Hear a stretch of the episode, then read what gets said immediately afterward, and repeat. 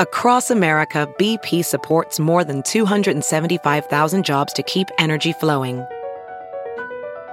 Jobs like updating turbines at one of our Indiana wind farms and producing more oil and gas with fewer operational emissions in the Gulf of Mexico. It's and, not or. See what doing both means for energy nationwide at bp.com slash investing in America. It's Kaley Cuoco for Priceline. Ready to go to your happy place for a happy price? Well, why didn't you say so? Just download the Priceline app right now and save up to 60% on hotels. So whether it's Cousin Kevin's Kazoo concert in Kansas City, go Kevin, or Becky's Bachelorette Bash in Bermuda, you never have to miss a trip ever again. So download the Priceline app today. Your savings are waiting. Go to your happy place for a happy price. Go to your happy price, Priceline. All right, what is up, Gypsy Gang? We are back for another episode of the Gypsy Tales podcast. Uh, today is a little bit different, though. Um, today's podcast is solely focused on jiu-jitsu and grappling. Um, if you're an avid listener of the podcast, you know that I have fallen headfirst deep into the grappling world, um, going in a couple comps and doing that whole deal, which has been something – I just didn't really expect, but I'm just loving it. Uh, so with the Grappling Industries tournament in Brisbane this weekend, so it's going to be on Sunday. If anyone wants to look that up, we mentioned in the podcast. Uh, I decided to invite Ben Hodgkinson in for a chat. Uh, I also got one of my good mates through uh, my new jiu jitsu journey, Shane Young. He's a purple belt at Galeb Brothers where I train. Uh, so I got him to come and sit in on this one as well because he is uh, he's a resource for me. He's kind of one of the guys at Galeb Brothers that I go to when I have questions about jiu jitsu. Um, so I just wanted him to sit in on this one as well. Um, yeah, so it was really cool. We spoke about a lot of different stuff within, I guess, the grappling world at the moment um, some of the different tournaments and competitions and rule sets and, and things that are going on, as well as uh, a lot of stuff about grappling industries itself, which um, Ben is heavily involved in. So, this might not be for everybody. I'm probably going to start doing a little bit more of this grappling stuff as like different people roll through Brizzy. So, it'll be like, I guess, its own little special brand of Gypsy Tales for the people that are interested in this world. Um, if you don't know anything about Jiu Jitsu, I think we still try and kind of cover or bring it back to like relatable terms, I guess, um, before we kind of dive too deep into it. So if it's something that you're interested in, you've maybe watched the UFC before, um, kind of aware of like the basic arm armbar, guillotine, triangle, kind of rear naked choke stuff that I guess even um, casual UFC fans know then um, yeah, this could kind of just be a little gateway into diving a little bit deeper. But yeah, it was a great chat. We uh, got through a couple of hours with Ben. He's a bit crook, uh, which is always hard when you're basically being forced to talk for the majority of two hours, but handled it like an absolute legend. And I was stoked that he was able to make the time. Uh, I'll be going to the Grappling Industries event tomorrow. So if anyone listens to this and wants to catch up, just uh, slide into the DMs at Gypsy Tales Podcast on Instagram. This grappling edition of the podcast is brought to you by my homies at Author Supply Co. You can hit them up on Instagram at Author Supply Co. Uh, they're making some really rad rashies and gis uh, and just like kind of general um, grappling apparel. I went and hung out with the boys the other night and they're absolute legends. So they are helping us bring this uh, grappling podcast to life. So shout out to those boys. Go give them a check on the gram. All right, no more talking. We will get into the first, I guess, edition chapter of the uh, Jiu Jitsu Grappling Gypsy Tales podcast that we don't yet have a name for. Check, check, check. Check. Check. There it is. there it is. Righto, boys. We're doing the uh, the first Gypsy Tales grappling podcast. I don't know what we're calling it yet. I uh, my the homeboy. Gypsy Tales experience. Yeah, I'm steering clear of that. I even tried for a long time. I was uh, trying to stay clear of just talking about jiu-jitsu because Yeah. Do you have a Do you have intro music? Do you? We got nothing. nah, nothing. We don't have a train by day, Gypsy Tales podcast by night. yeah, I wish. All day. Roll by day. um, so yeah, Ben Hodgkinson, uh, the leader of the grappling industries, phenom, uh, and then I've got to my left one of my mentors on my jiu-jitsu experience, my road to becoming decent, Shane Young. So we're here. We're going to talk guys. about talk about some grappling kind of stuff. Um, and there's a pretty cool story that, that Ben's got as a guy that um, had zero business experience, zero like I guess real any experience when it came to like Yeah, running I- I events knew, and I knew shit. nothing about running running tournaments when I when I got started. So um, basically, like uh, I was just telling before, I, I don't run all of the grappling industries events. I just I'm the director for Australia Yep. and uh, and the UK now. But um, my my friend David Aguzzi, who's the uh, people in the jiu-jitsu community might be aware of him already. He's a he's a, a a genius when it comes to business. Like he, he started it all off in Canada, and then uh, as he was expanding to Australia, that's how I got involved. So you'll, you'll have to excuse Ben. He's bit under the weather, so Yeah. So gonna- apologies to everyone listening at home. I've had a had a cold the whole last couple of weeks, so my voice is a bit gone. So I'll, uh, I'll do my best. Just turn your mic up and it works fine. Um, so, what gave you?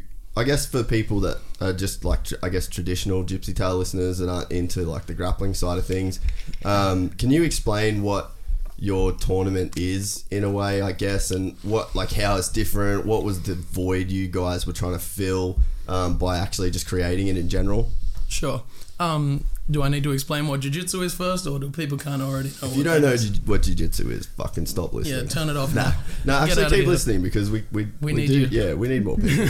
but yeah, I guess like yeah, submission wrestling, like what? I guess explain the event and So yeah, I've, I've been doing jiu-jitsu since I was uh, 14 and um, in Australia especially probably probably everywhere has this similar sort of th- story but in Australia especially uh, when I was coming up there was sort of very limited tournaments. Like uh, there was the AFBJJ who who've been doing a great great job for a long time but they were kind of the only players on the scene and they had a real monopoly of, of like there was Pan Pacs and there was like a state titles in each state. And uh, you know maybe if you were lucky you'd get a few different comps a year but um, it was pretty limited like that and the different kinds of competitions like they were all pretty similar in format so uh, the the idea behind grappling industries is, is just to be a little more different um, answer some of the uh, sort of feedback that a lot of people give on the traditional style of comps like um, trying to trying to give people more value for their money. So the, the the main difference is that we have is we do the the round robin style tournament, whereas usually in a jiu-jitsu event you go you have one match. If you lose that's it. You're done for the day. You know so um with our with our events you know you come out uh, we try and give everyone at least four matches uh, and then that's per division. So if you if you do a few divisions in a day you can have you know 15 15 fights in one event. So we try and give everyone as much as much uh, experience on the mat as they can for the for the event. Yeah. So uh, there's a, I guess there's like a lot of um,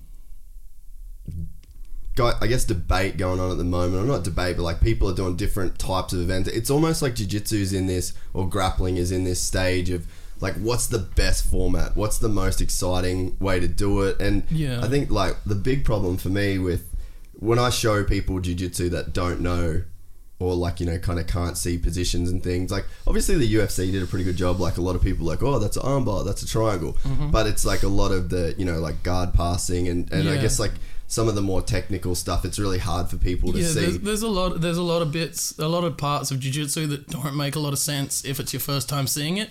Um, and like the like you said, there is a lot of debate over like the the, the different to rule do it, sets yeah. and like sub only versus uh, the traditional point style of martial arts. And um, you know, you there's there's problems to both. Like you can like the the argument being, uh, if you're if you're doing a match with points, you know, you can get a guy who's got one move. He's really good at getting points for that move, and then he can do that, get the points, and then stall out for the entire match and just just win that way. Which is, you know, that's one strategy, but it's kind of boring and it's not that exciting to watch. So that's where the whole sub only movement sort of started coming from.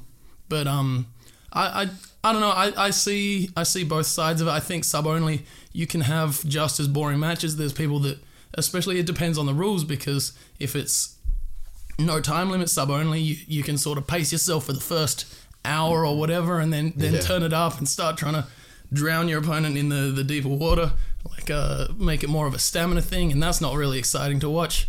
Uh, if it's EBI, you can sort of stall out because you know at the end you're going to get to start on the guy's back, stuff like that. So it, it all comes down to strategy, and there's you know I think boring fighters are always going to be boring no matter what the rule set, and I think where that's going to change and where you're going to start getting more exciting matches is there's more of a movement of like professional grappling events at the moment. So you got like uh, is a terrible example because they don't pay people, but you got like uh, Polaris and you got EBI, you got Boa, you got all these events starting to come up, which is uh, they're not making their money from people paying to compete, which is the traditional model of like uh, IBJJF or most tournaments.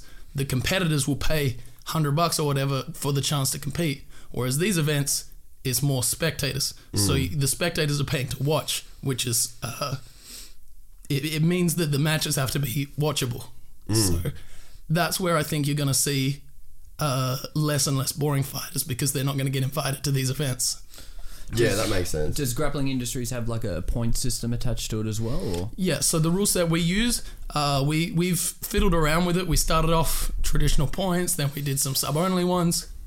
Um, the the point set that we arrived at is we use uh, points but no advantages. So uh, your, your standard for people that are familiar with jiu-jitsu is like take down two points. So you, you get rewarded for controlling your opponent and uh, being dominant in the position, which is important. That's a big part of jiu-jitsu, but there's no advantages which is kind of like the grey area, very subjective. It's up to the ref if he wants to award it or not. We try and get rid of as much as that as we can and keep it nice and simple. And we also uh, expand a lot of the, the legal submissions for, for lower belts and stuff. And a lot of things that traditionally weren't allowed in jiu-jitsu, we've tried to make that uh, make that more more uh, more allowed. Yeah, I think people don't. I mean, I like, dude, I straight up like when I um, when I walked into. No, you're good. It's all good, mate. no shit, what yeah, have I done? Rubik's cube, you're done now. The rest of the podcast will be spent with you fucking Sorry, headphones. lesson learned. Leave the headphones on. Nah, it's all good. Um, I mean, even for me, like, I kind of knew that jujitsu comps were a thing before I walked into the gym, just through my friend Judd um, and his kid Axel. But I really didn't understand like how it would work. So, like, Yeah. I mean, my only, I guess, knowledge of jiu-jitsu was like through the UFC kind of thing, and so I was like, ah, cool. So it's just like it's just submission. So you just have to tap that person out um, to win the match. But there is like a whole, uh, I guess, a breakdown of positions of control that are awarded certain points. Um, so like if you are passing um, people's guard and then getting into those positions, there's points. So uh, I just had no idea that, that that kind of existed. But from just getting into jiu-jitsu over the last few months then it's like this there is like a whole world there that kind of it's like a, a real counterculture but then the more i started looking into it Yeah. i think that jiu-jitsu and grappling is like this is probably the most exciting time in its history in terms of the people running the events and even like the competitors that are Mm. kind of making a run like uh, you know we've got craig jones we've got guys like yourself that compete on the world Yeah, world stage Craig. yeah. so it's like now man it's for me i'm like fuck this is a super exciting time to really dive deep into jiu-jitsu and grappling Yeah, because it's there's so many people that are Yeah. that are starting to really get into it Yeah, I think there's uh, more attention on it. Sorry, there's more attention on it than ever because of uh, things like MMA blowing up and uh, these these professional grappling events like EBI, which have like probably more appeal to MMA fans because it's easier to understand, and um, I think more and more people are crossing that boundary of like when you first look at jiu-jitsu and there's two dudes rolling around on the floor and it doesn't make a lot of sense. I think like it, at first it doesn't, but it doesn't take long to understand what's going on. Like if, if you have a guy who's never seen jiu-jitsu before and he watches uh, a whole EBI start to finish, I think by the end of that event he's, he kind of understands what they're trying to do. Like, oh, that guy's on his back, but he's not necessarily losing because he's using this and he's trying to get a submission or he's trying to do this. And just like there's more people, there's more attention on it. Um, and yeah, because because there's starting to be a demand for it and starting to be money uh, handed out for, for competitors, and it's starting to become a, a real real professional sport now. There's real athletes, and that's all they do is uh is compete. And it, that was never a thing before. Like even even if you were a world champion sort of thing, you, you're not getting paid to win worlds. You can maybe get sponsors that can help, and you can maybe use that uh, notori- notoriety that you got from winning whatever competition and use that to open a gym and make money that way. But it's not like uh, you know, not like playing football or something where if you're if you're at that top level, you're you're set sort of thing. S- But I think we're getting more in that direction where there's there's uh there's more demand for it. People are starting to understand what it is a little more, and uh, and yeah, it's becoming becoming a professional sport. Well, you're a good example because you're a dude that you don't really follow any other sport. Like it's you're like full jiu-jitsu and then you watch MMA. Yeah. So I mean, for you now, like as a fan, you actually not a f just as a fan. It's kind of reducing you down a little bit. It's true. Um, I'm a fan. But you know, like on from your end though, it's like you are a like hardcore jiu-jitsu dude, and now you have like an entire scene to follow, which kind of wasn't really there years ago. Yeah, I think, and I think these days you're seeing a lot more grapplers calling each other out. You know what I mean? Like a lot, lot, lot more shit talking these days. You know, like you got your Gordon who's calling out everyone now. Yeah. and and all that as well.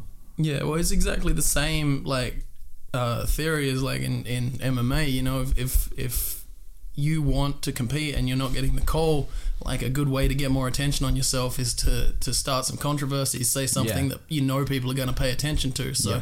that's that's starting to happen, but um, like you you need to back that up. You need to be exciting on the mats as well. And like there's a there's a few guys that are sort of you know in MMA and jiu-jitsu that sort of talk talk shit, but then they don't back mm. it up and they're boring fighters. So you know you need to, you need to have both. You need to talk the talk and walk the walk. Where traditionally, like jiu-jitsu is such a respectful sport, like no one would call each oh, other Oh, yeah. out. But now it's just That's I think that's why it works city, you so know? well in jiu-jitsu because you can say anything and the Brazilians get so offensive. They're very sensitive. They're very they're sensitive. offended. Sorry, they're very sensitive people in a good way. In a good way. Yeah. You know the the crazy thing for me though, like They're very what, respectful. w- watching it on the outside though, like Go- Gordon Ryan's a perfect example, and like AJ Agazarm, like they're just fucking talk so much shit. But like for me, it's kind of frustrating because like in in MMA, I think, I think Gordon's a good example of someone who talks the talk and backs it He up. He's does, very exciting yeah. to watch. 100%. AJ, I think, talks a lot of shit and calls people out and gets super fights that way. But man, trying to watch him, I I, I, I, I wouldn't go out of my way to watch a Gordon match. Not as exciting like as if, if- Gordon. I mean, not Gordon. Sorry, an AJ match. Like Yeah. if someone told me, oh man, Gordon's fighting so and so on the weekend, I'd be like, yep, cool. I'm gonna try and tune in and watch that. But uh, you know, other guys not so much. The the thing though that I find like is it weird that the guys can't actually like hit each other?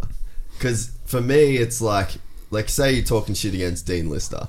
Yeah. Like if if you're fucking AJ and you've got to go and into the actual octagon with like Dean Lister, Mm. he wouldn't be talking any shit at all. And like their match was pretty pretty Yeah. fucking heated and pretty physical. Yeah. But it's like I feel like Uh, jujitsu every, almost every one of allows AJ's matches is physical. The guy gets slapped Someone's every time he getting goes out there. I think AJ needs to go in that. Um, what's that slapping sort of EBI Uh, jiu-jitsu? the combat combat. jiu-jitsu. Yeah, Yeah. he needs to enter into something like that. I mean, I heard. I think he is transitioning. Does he? To He just gets slapped anyway, That's so true. he can just keep doing regular jiu-jitsu. that maybe that's why he's hanging out with the Diaz brothers so much because he's so good at getting slapped. Well, I think he's transitioning over to MMA. Yeah, I'm not yeah. too sure, but I think from what I can tell on social media, But like, just to I guess there is like a false sense of security in a way for some of these dudes because they they are protected by a rule set. Yeah. and it's like, yeah, if it if like, like let's chuck AJ and Dean Lister in the cage, that same shit. I Oh, just yeah, can't 100%. see him talking it because it's like Dean Lister would just fuck him up and like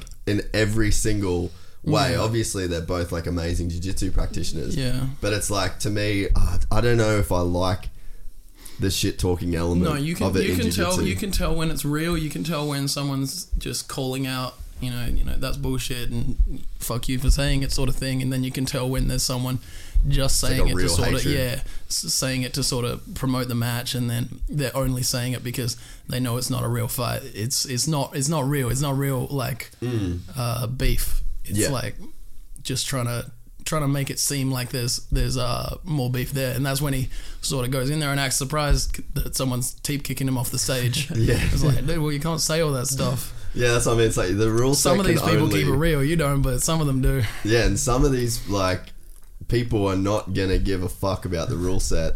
Yeah. In the same, you know, so it's like you sort of can't hide behind it as much. But I mean, dude, you've been in some crazy fucking Twitter beef over the last couple of, well, I guess the last Twitter, week. Only Facebook and Instagram. With who? Um, so for those that uh, that didn't see, I had a match recently on the, uh, or actually I was in the Boa Super Eight, which Yep. was an eight man tournament. Uh, myself, Craig Jones, DJ Jackson, who won the whole thing, a bunch of other uh, local talented guys and and also international guys. So I was uh, lucky enough to be involved in that, and uh, I won my first match with a guy called James Brasco, who's a very accomplished wrestler. He's he's fought in ADCC a few times. Um, he's beat some really good guys, but his style is very sort of one dimensional. Um, he doesn't like he, he's beat some really good jiu-jitsu guys, but he doesn't do it by doing jiu-jitsu sort of thing. It's that anti-grappling, like get a takedown and then hug the legs and do absolutely nothing and, and make sure they can't do anything to you, but you're not doing anything to them, and you've got that two points on the board from the takedown, so you know you're going to win if, if you run down the clock. So I had a match with him, and um, I, I won. Uh, basically, that that exactly what I just said happened. He I was stupid enough to he got he got a takedown on me, uh, so he was up the two points, but then he did nothing the whole time and just racked up penalties and ended up losing that way because he got uh if you're stalling and being uh, inactive in a match, especially like that, like what I was just saying in a in a spectator match where you need to be. You need the viewers to watch, otherwise the whole event doesn't work. If you're boring, if you've got a dude just sitting there and hugging legs for ten minutes, then no one cares. No one wants to see that. So they, they were being very very uh, giving out a lot of penalties for for inactivity. So he racked up uh, I think three or four penalties, and because of that, I won the match. So he was not went- he went not in. happy about that. Have So, you- yeah. So in the, didn't in see the it? boa, do, do you have to start on the feet and, and work for a takedown, yeah, or so it's, can you pull it's guard? it's ADCC rules. Okay. So um, I'll just explain quickly what that means. It's like there's points, but they do this weird thing where the first five minutes there's no points, and then it's halfway through the match. So it's a ten minute match, and halfway through that's when the points come in.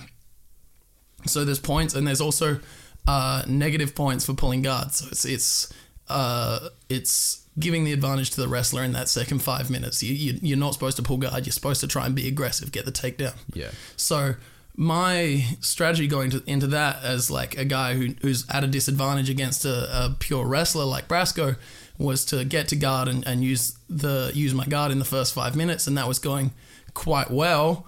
Um, I got to my guard and I actually had a Kimura locked on him, which uh, I, I almost got out at one point, but he's, he's a very strong guy, and uh, I sort of I, I don't want to say let because I didn't I didn't not try and finish him, but when I felt that his defense was there, I sort of brought it back and opted to just keep the lock and maybe try again in a minute rather than to bust my whole load trying to get that one Yeah. and uh, and maybe lose it. But what I didn't take into account was that I was right at the edge of the mat.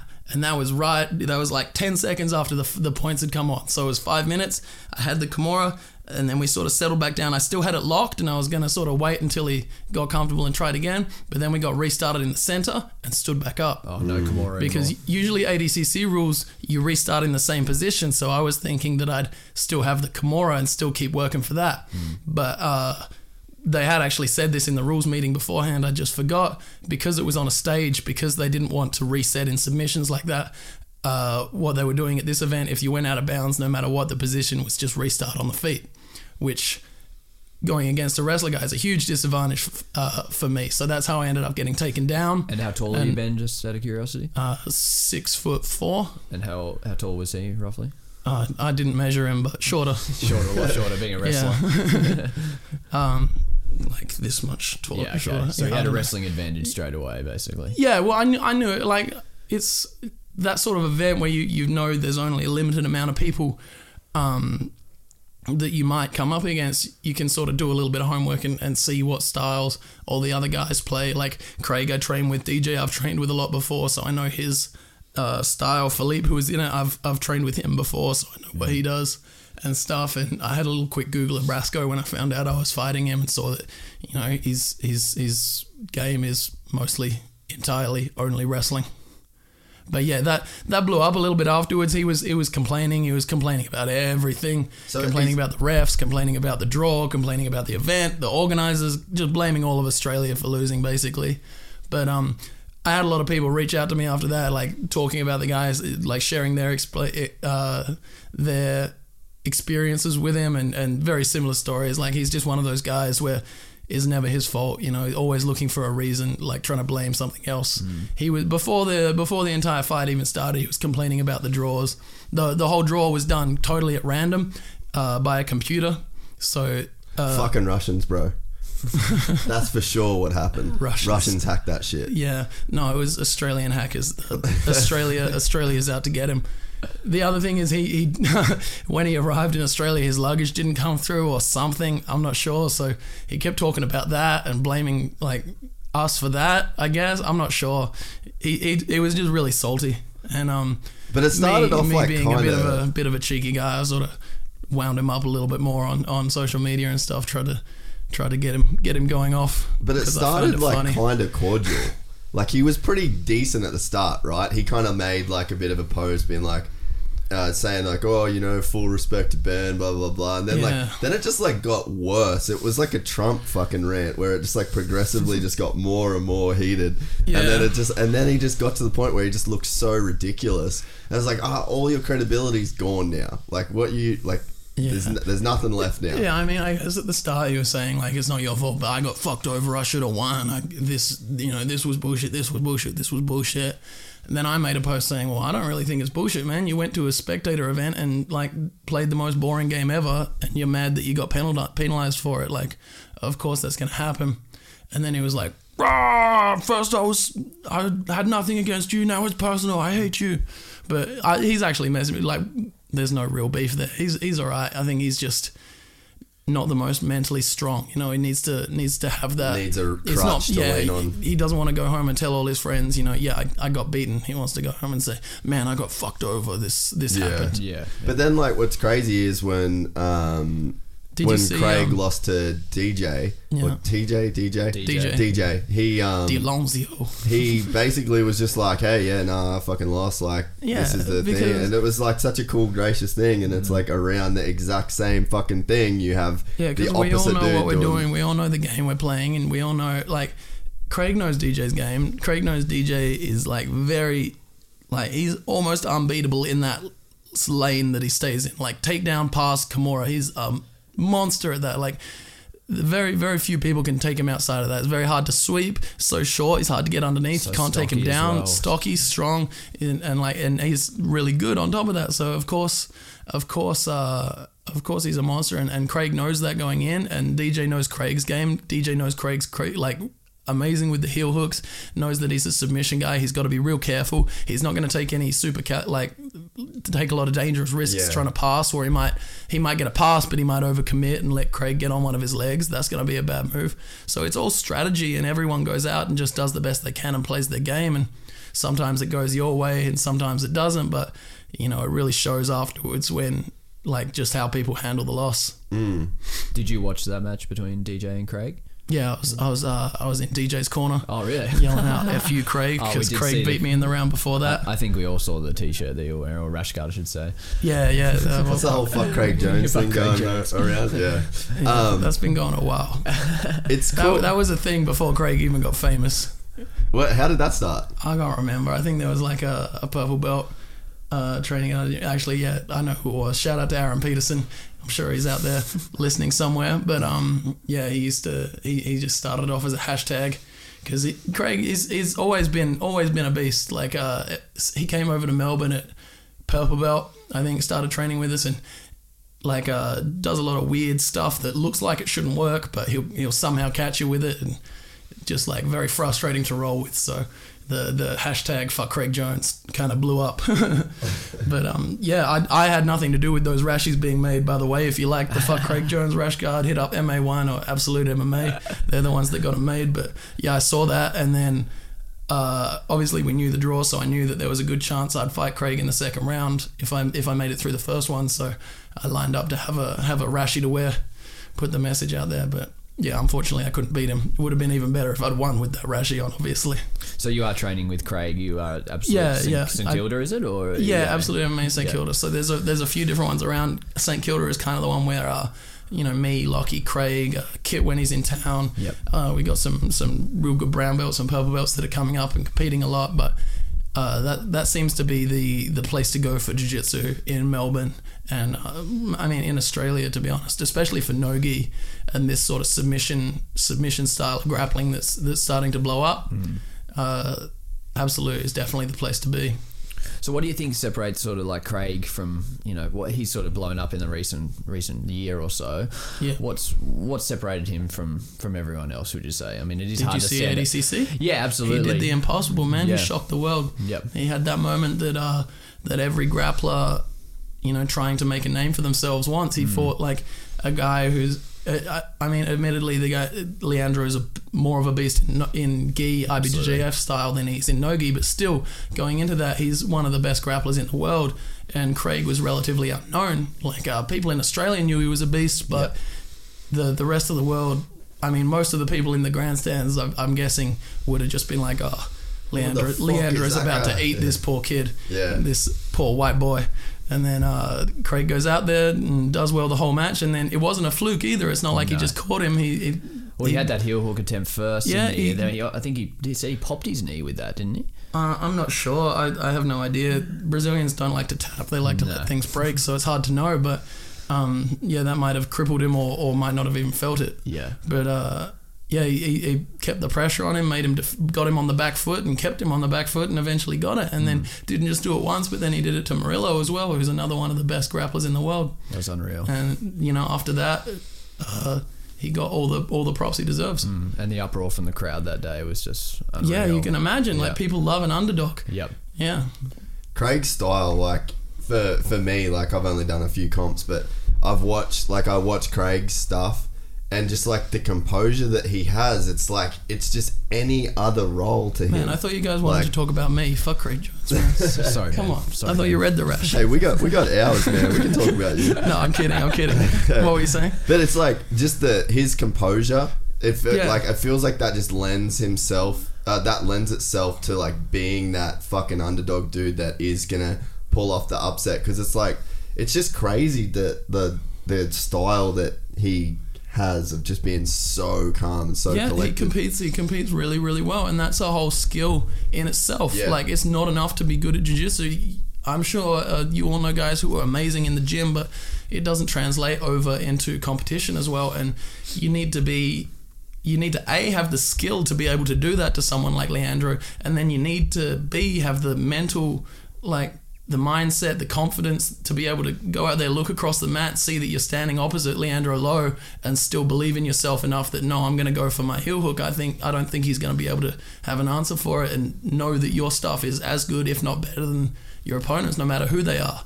Which is a really difficult thing. It's something that I struggle with. I think it's something that everyone uh, that competes in any sport probably struggles with. Mindset is uh, is and composure and confidence and all that is one of the, if not the most important things. When uh, when did you start competing at jiu-jitsu? Um, so I did Worlds for the first time in 2012. And how old were you then? 21. Wait, let me do maths. 26 now. Quick maths. So yeah, I would have been about 20. That's right, because I couldn't drink over there, so I was 20. Um, so I'm from Perth, Western Australia. I, I started training over there and uh, trained there all the way through purple belt. So 2012 was my first year at Worlds, and I was purple belt. And um, yeah, before that, I'd done some competitions, but you know, like not even Australia level. Like I'd done Pan Pacs once or twice, but mostly just stuff in Perth, training with guys. Like you're in a very small bubble. Not that there weren't good guys training there, but if you think like at that point, I would, I'd sort of risen to the top ranks of that gym, and I was sort of killing everyone at training, and I was like, yes, I'm the best. And then I went and did a training camp at uh, Team Lloyd Irvin over in America before Worlds that year, and just got absolutely humbled. Like that was the year that Keenan uh, double Grand Slam, Yeah. won double gold at Europeans, Brasileiros, Pan Ams, and Worlds. So were you training with killed Keenan every purple belt in the world. Um, yeah, I was training with Keenan. Keenan was at Team Lloyd Irvin at that time, and uh, he's a big reason that I wanted to go over there. But then I went over. I was training with him, training with JT, DJ, uh, all the all the monsters that were there, and uh, not just those guys, but even like blue belts and white belts and stuff. Because just the the the sort of the vibe on that mat it's so competitive. Everyone's no one's there just to to get a little bit of after work fitness in at least not in the competition classes. Like it's kill or be killed. You're out there.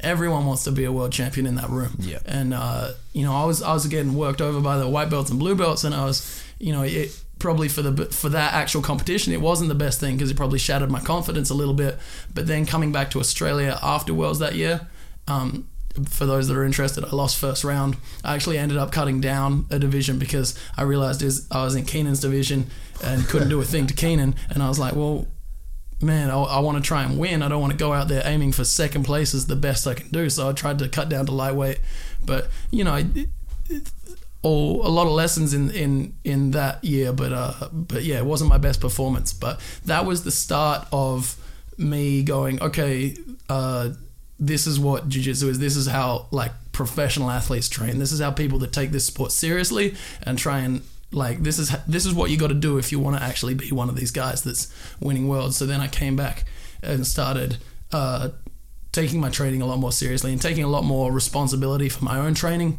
Not going, oh, I'm, I'm here in Perth. I, I don't have that many people I can train with, or there's only so many classes I can go to. I start like get a get a gym get a key to the gym so I can sort of you know whoever I could convince to come in and drill or roll for, for an hour or two I'd, I'd, I'd be there all the time and then um, eventually I moved over to Melbourne and yeah just always always been trying to put myself in the best possible situation to get the best training I can and uh, try and get myself up to that level so I can keep trying to compete and What was the difference between so like um, going from Perth and I guess it's all relative, right? Like everyone thinks they're training hard until I guess you experience a different level and then that then Yeah. elevates your own level. But like what were the differences between uh, what you were doing and then what you kind of experienced at, at that gym in the States?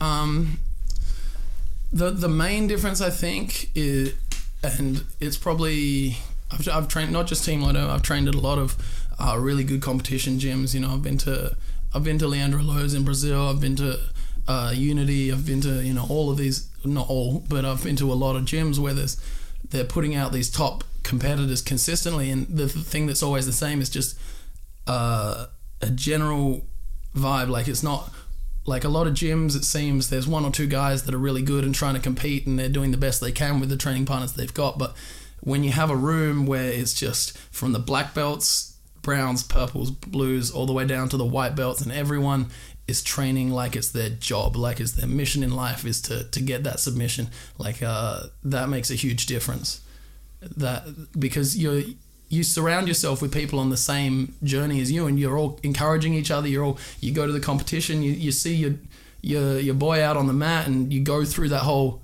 all the emotions of that with him uh, it's just it it I think it helps yourself. You you see what he's doing and you see, oh, he handles the pressure this way.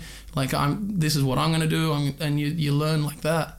And uh, yeah, having those people around you and, and having a good good coaching uh, team there and, and all that sort of thing is is hugely beneficial. And then I guess you like kind of you brought that back, that attitude back with you after that first kind of experience. Yeah, as much as I could. Um, I, I It's obviously at, hard least to the, at least the work ethic. Yeah, it's Yeah. it's hard. It's hard to change uh, an entire like vibe within a gym, and also that kind of vibe is really good for producing world champions, but it's not necessarily the best for encouraging like white belts and parents to Mm. bring their kids along to a gym. Like you got to have both, and that's where Absolute is awesome at the moment. We've got the comp classes and the ADCC classes where you know it's uh, heel hook or be heel hooked, but at the same time you've got the beginners classes it's a nice gym it's sort of very uh there's really good uh like beginners coaching and and people are welcomed in there's a receptionist it's all nice. Like you come in you bring your kids it, it seems like a place where you'd you'd come and just join to get a little bit of fun and fitness after work and you, you get those guys because those are the pl- people that are going to keep the gym afloat. You're you're not going to have a gym uh, at least not a successful gym built on uh, professional athletes because at, at least in jiu-jitsu if you're if you're training all the time and competing all the time when are you working. Like most most professional jiu-jitsu guys at least at the lower levels are uh, brokers brokers or hell. But um you need the you know the white belts the people that are uh, sort of business guys. They just want to learn challenge themselves try something different. You need that to, to keep the gym afloat. So you got to have both sides of it. I didn't. I definitely underestimated like. So for me, basically, like my jiu-jitsu experience was I did a class. Like I got a friend that owns like a Gracie gym in the US. So when I was living in the US, I did one class. Where were and you then uh, in Temecula. what's that It's like Southern California, so Okay, like near near LA.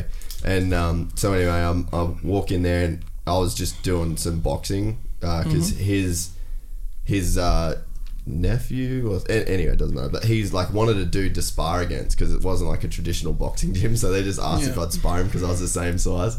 And then um, so I did that for a little bit. Uh, like I'd do my my gym workout and then I'd go box this kid. And then he was like, "Oh, you should go and do jiu-jitsu." And I was like, "Dude, I always wanted to try it." First class did it, loved it. I was like, "Fuck, this is my new thing." And then there was like a really big dude slipped it like after we are getting up from our last roll, fell and shattered my uh, scaphoid in my wrist. so that was like four years ago. So then I stayed in the states all the way up to pretty much like the you start weren't of this even year. rolling It was after we were rolling, dude. He, He was just like a fell on big dude, yeah. And so he how did he just fall over it, it just in his sweat, like he was just he was fucking just walking sweat- along and just "Ah!" like as we were getting up from the ground. were you like posting with your arms straight or yeah, something like I was like just, and do, he I was like on you. chilling, like Oh, exhausted no. from this roll, and he gets up, smashes my scaphoid.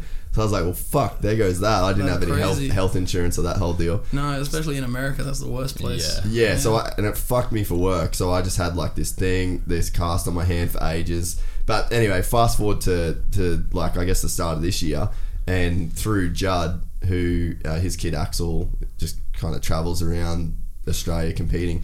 Um, I think I know them Axel Howie.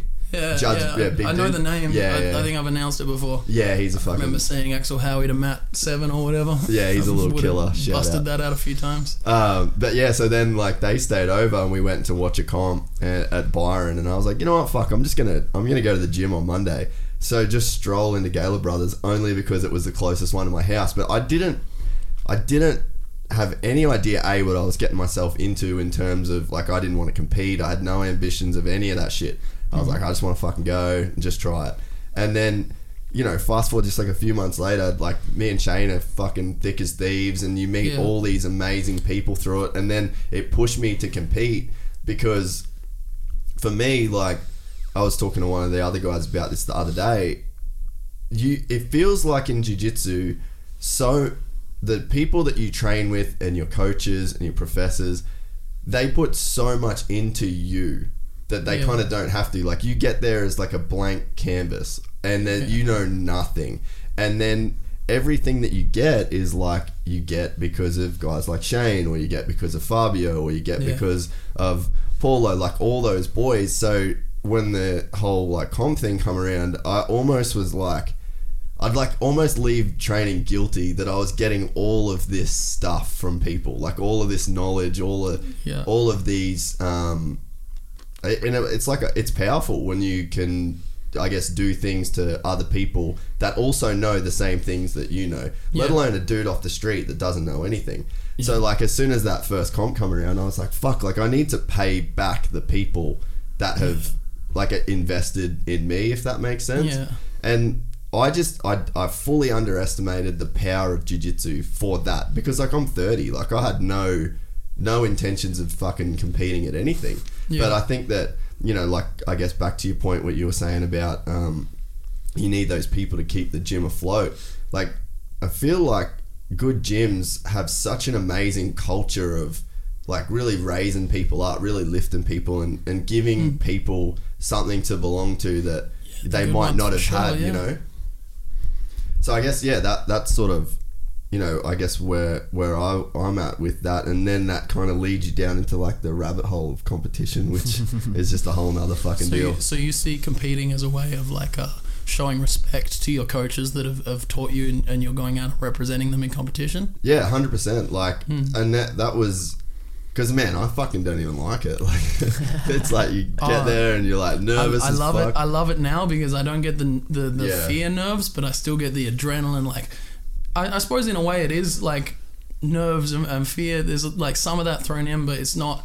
It. I, I don't have the the shit. I don't want to be here feeling anymore. I just have that like oh shit it's time. Yeah. Like. I, I love it now, but the first few times, like I remember the first ever competition I went to was this small one just in a guy's gym in uh, in Perth, and um, I was like 15 or something, and I was fighting in the adults division because uh, there wasn't a deep enough pool of kids that did jiu-jitsu back then in Perth for there to be, uh, you know, 15 whatever weight I was kilo division. So it was just like, oh, you're too big to be a kid, so you fight with the adults. And uh, yeah, I remember being so fucking afraid that uh, I was just sitting there and they were sort of like there wasn't a bracket or there was no schedule or anything like that. It, it, it was just sort of like yeah we're doing this division now. So I knew I could be next, but they were just calling out names and I wasn't sure if I was going to be up. And I just remember sitting there like please don't call my name, please don't call my shit. It's time to go. and um, I had a good match. I think I went the whole time, but I lost my first round. But uh, yeah, I don't really even remember the fight. I just remember sitting there being terrified, and then I remember that I drank a lot of Gatorade before that because I was paranoid I was going to get a cramp. So I drank so much Gatorade, and then I just remember straight afterwards I just went outside and just power yacked like bright red vomit No because. I drank too much Powerade. That first comp is just really just getting out the nerves, though, isn't it? You're not going to do well in your first roll. I don't I mean, feel. You know, depends who you are. Some people rise to the occasion. Yeah. Some people just uh, thrive under that. Like they go out and just you they roll like shit in, in the gym, and you're like, this guy's gonna get smashed. But they go out and just tear someone apart because they they really rise to that pressure and that that adrenaline just takes over. Hmm. But uh, I definitely am not one of those people that came to it naturally. I've, I think I'm a lot better at it now, but I still probably got more improvement that I could make in, in that regard as well, in, in being a competitor. So it's just something that you always got to keep working on. Ben, do you feel like people need to move away to become good competitors? You know, we see a lot of people going to the, the States and everything like that to train at the high level academies. I mean, Craig's a good example of staying in Australia and doing well, but do you feel like now in Australia you can become quite good and compete in the in a highest level, say if it's like IBJF Worlds or anything like that? Yeah, definitely can. Um, I think for everyone, it just becomes figuring out what, like, you got to take account for your own, like, you got to figure out what works well for you because everyone's different. Like, uh, Craig's a good example, like you said, of someone who's trained mostly within Australia and still reached that top level. Uh, a good example of someone else is, do you guys know Levi? Yep. Uh, just, Just won won world Worlds, yep. championship at Brown Belt, which is huge, huge, huge uh, accomplishment. Uh, God knows I tried to win worlds at brown belt and purple belt a bunch of times and never, never even made the podium.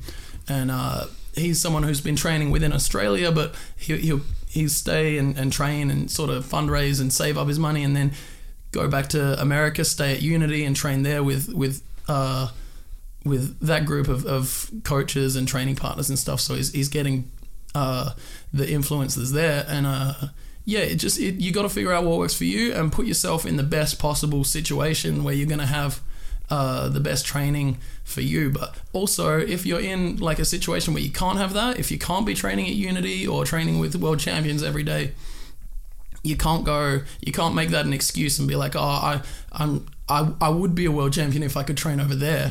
Like you gotta you gotta do what you can. If, if you're in perth training with you know blue belts every day then you gotta i mean maybe maybe do like a shark tank drill where you, they're they're they're beating you up and you're getting fresh partners. So you're always fatiguing yourself and you're working on the back foot and work like that. You got to find ways to, to challenge yourself and, and keep pushing yourself and, and get to that level or change your environment and like move. Um, you know you, you can always find a way. Yeah, to quote the great Travis Pastrana, winners win. Hmm. yeah That's like, it's, I think that when you look at any sport from like a sports psychology perspective, winners win. You know, you you find a way. Like if you're if you're a dude that would make the excuse to say that I would have won worlds if, like you're not a winner. yeah Like you might win something here, you might win something there, but you, you're not actually a legitimate winner. Because the dudes that win, like a Gordon Ryan, like Nicky Ryan, what he's what four years into jiu-jitsu training just in mm. general. yeah yeah so it's like there's no fucking excuses. that kid's terrifying hmm. he's an um, animal, Yeah. dude.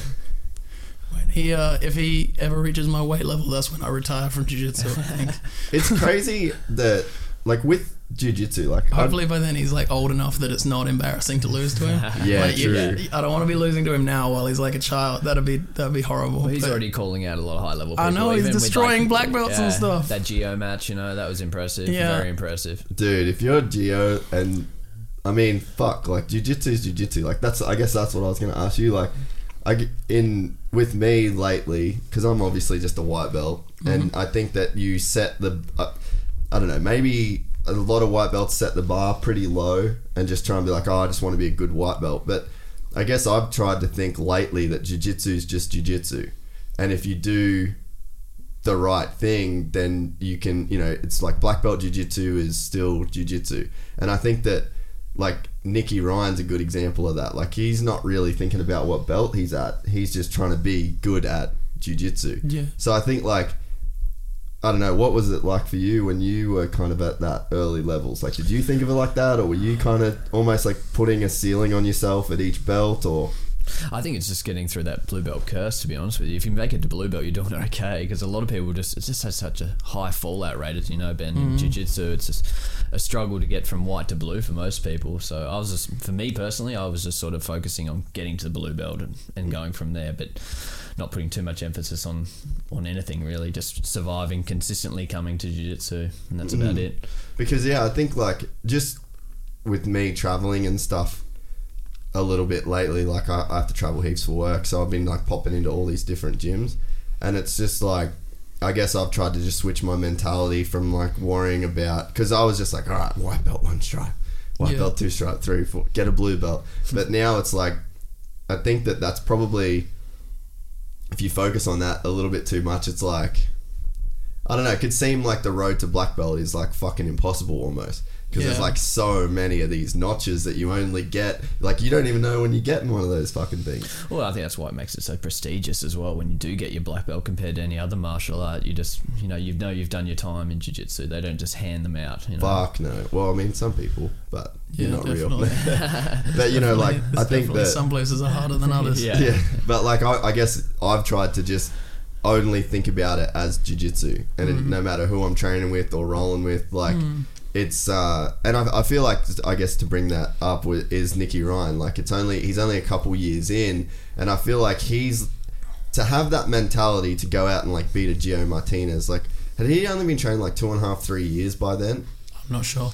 I'm pretty sure it was like around that. that when, like when he fought Gio. when he I fought Gio. yeah, I think was- Nogi's a little difference as well, though. Like, Yeah, I- I there's think not so. as much like, oh, this is a purple belt and that's a black belt. It's just like, uh, this is what we're trying to do, and whoever's the best at that sort of thing. Yeah. Um, we, we do the same thing actually at Grappling Industries. We don't have belts in Nogi. We do beginner, intermediate, and advanced. And then advanced is anything goes. So the absolute uh, Nogi tomorrow is open open belt, open weight. So you can get white belts rolling with black belts if, Oh, wow. if white belts sign up.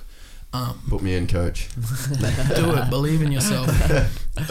if you're a white belt competing tomorrow, please watch your knees. We always get white belts just thinking, So you know, you- I'm gonna just gonna go for it. But yeah.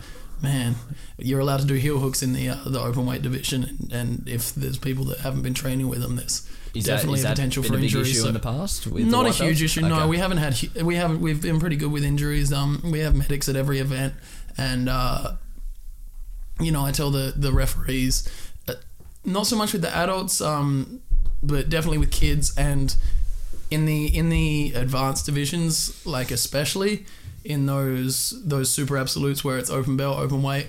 I tell the refs, you know, if if you're if you can tell that the guy doesn't really know he's in danger and he's in a position where he's going to get hurt, you can't stop the matches. So Yeah.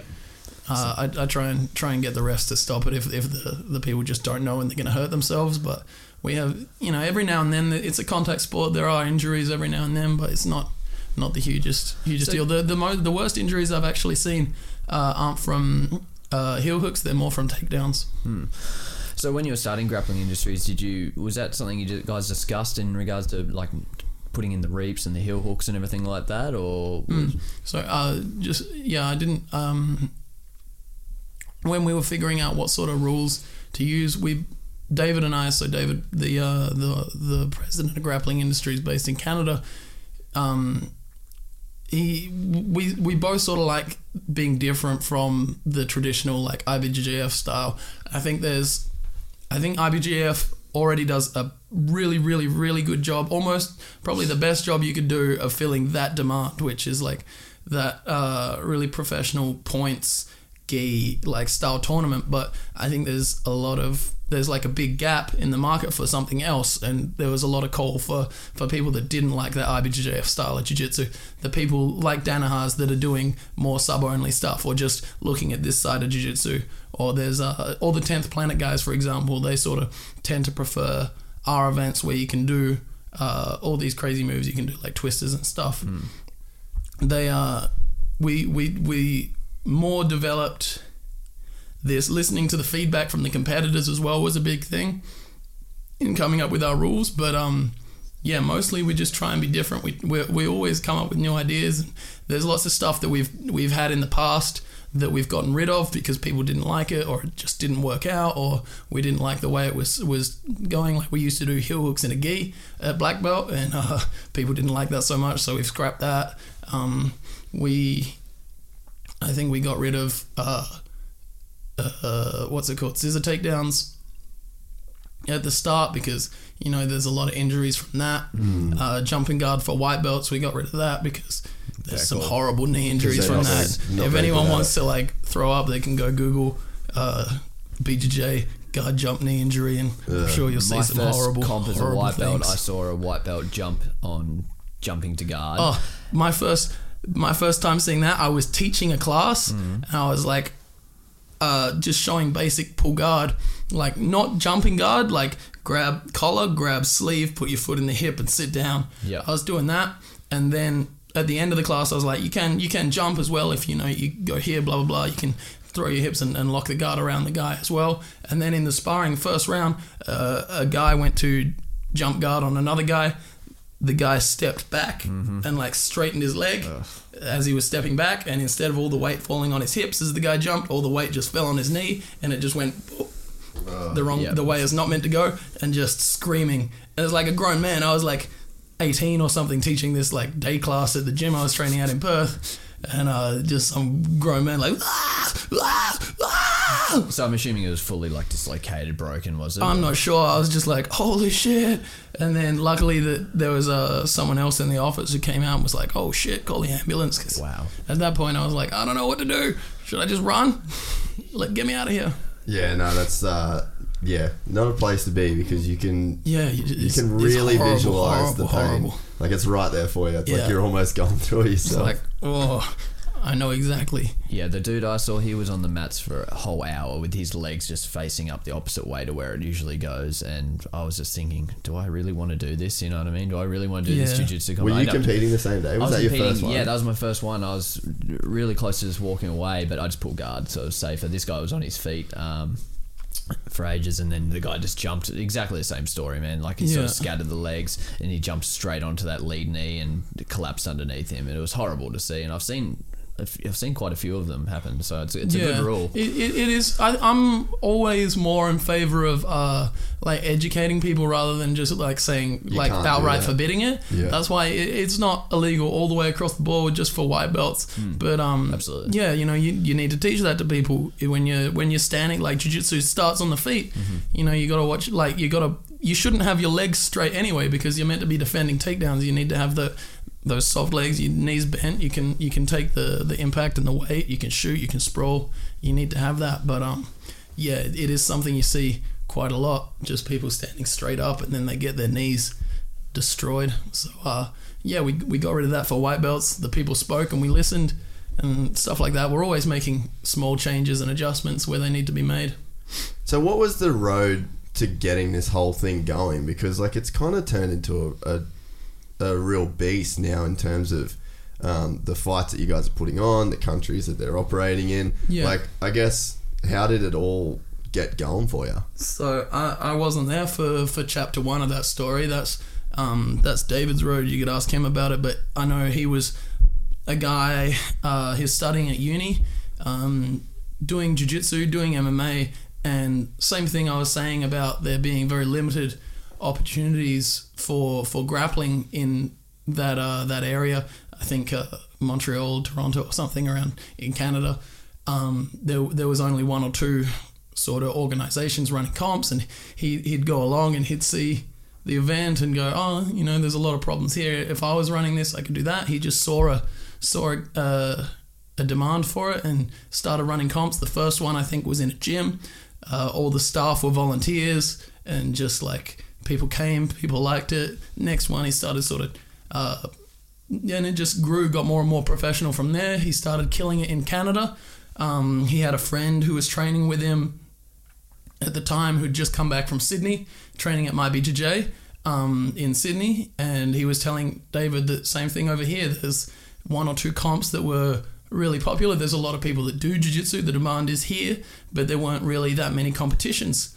And uh, David was at a point in Canada where he was sort of doing everything he could be over there, and he wanted to expand uh, into Australia. And he needed someone to help him over here. So the only Australian he knew, uh, not even knew, like knew of, was Kit. So he like slid into Kit's DMs, started chatting to Kit, was like, "This is what I want to do."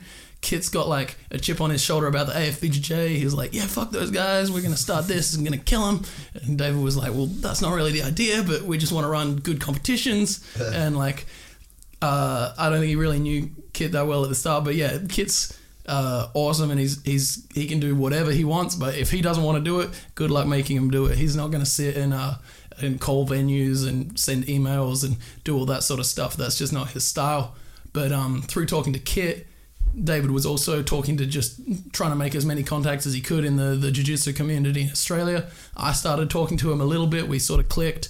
And then one day he was like, man, can I call you on Skype? I, I think you'd be able to help me with some stuff.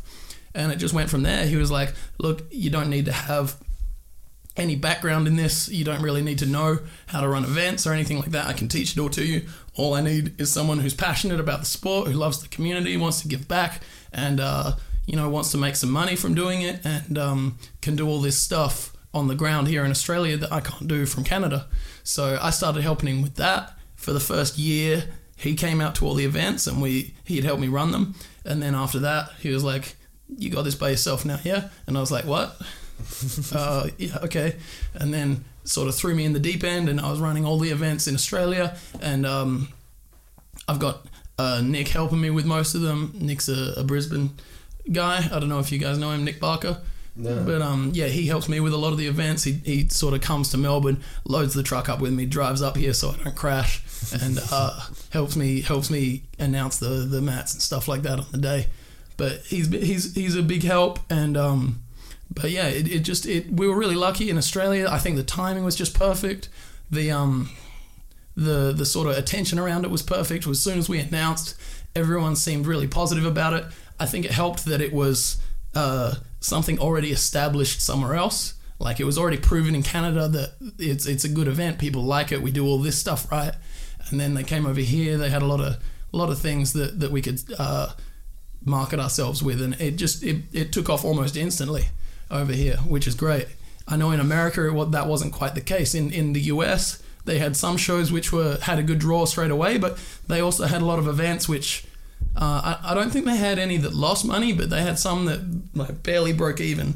They had a lot of events where like 50, 60 people would show up, and it, it's just a slow grind. But then once because in America's a lot bigger, obviously, a lot more people, and they were doing events all over the place. So it's hard to get the word out everywhere at once. But they started small and they just kept coming back, kept coming back to those cities. The first one might have been 50, second one might have been 150, and now he's got all the all the events all over America. We, we just did the um the Arnold's earlier in the year. Gordon did a, uh, a seminar afterwards, and I think it was the the biggest biggest Arnold's in the last six or seven years or something They'd been getting consistently smaller. We took it over, and uh, it was the the biggest event in that state for the last five or six years. Yeah, that's crazy. Did you? What were you planning on doing before this kind of popped up?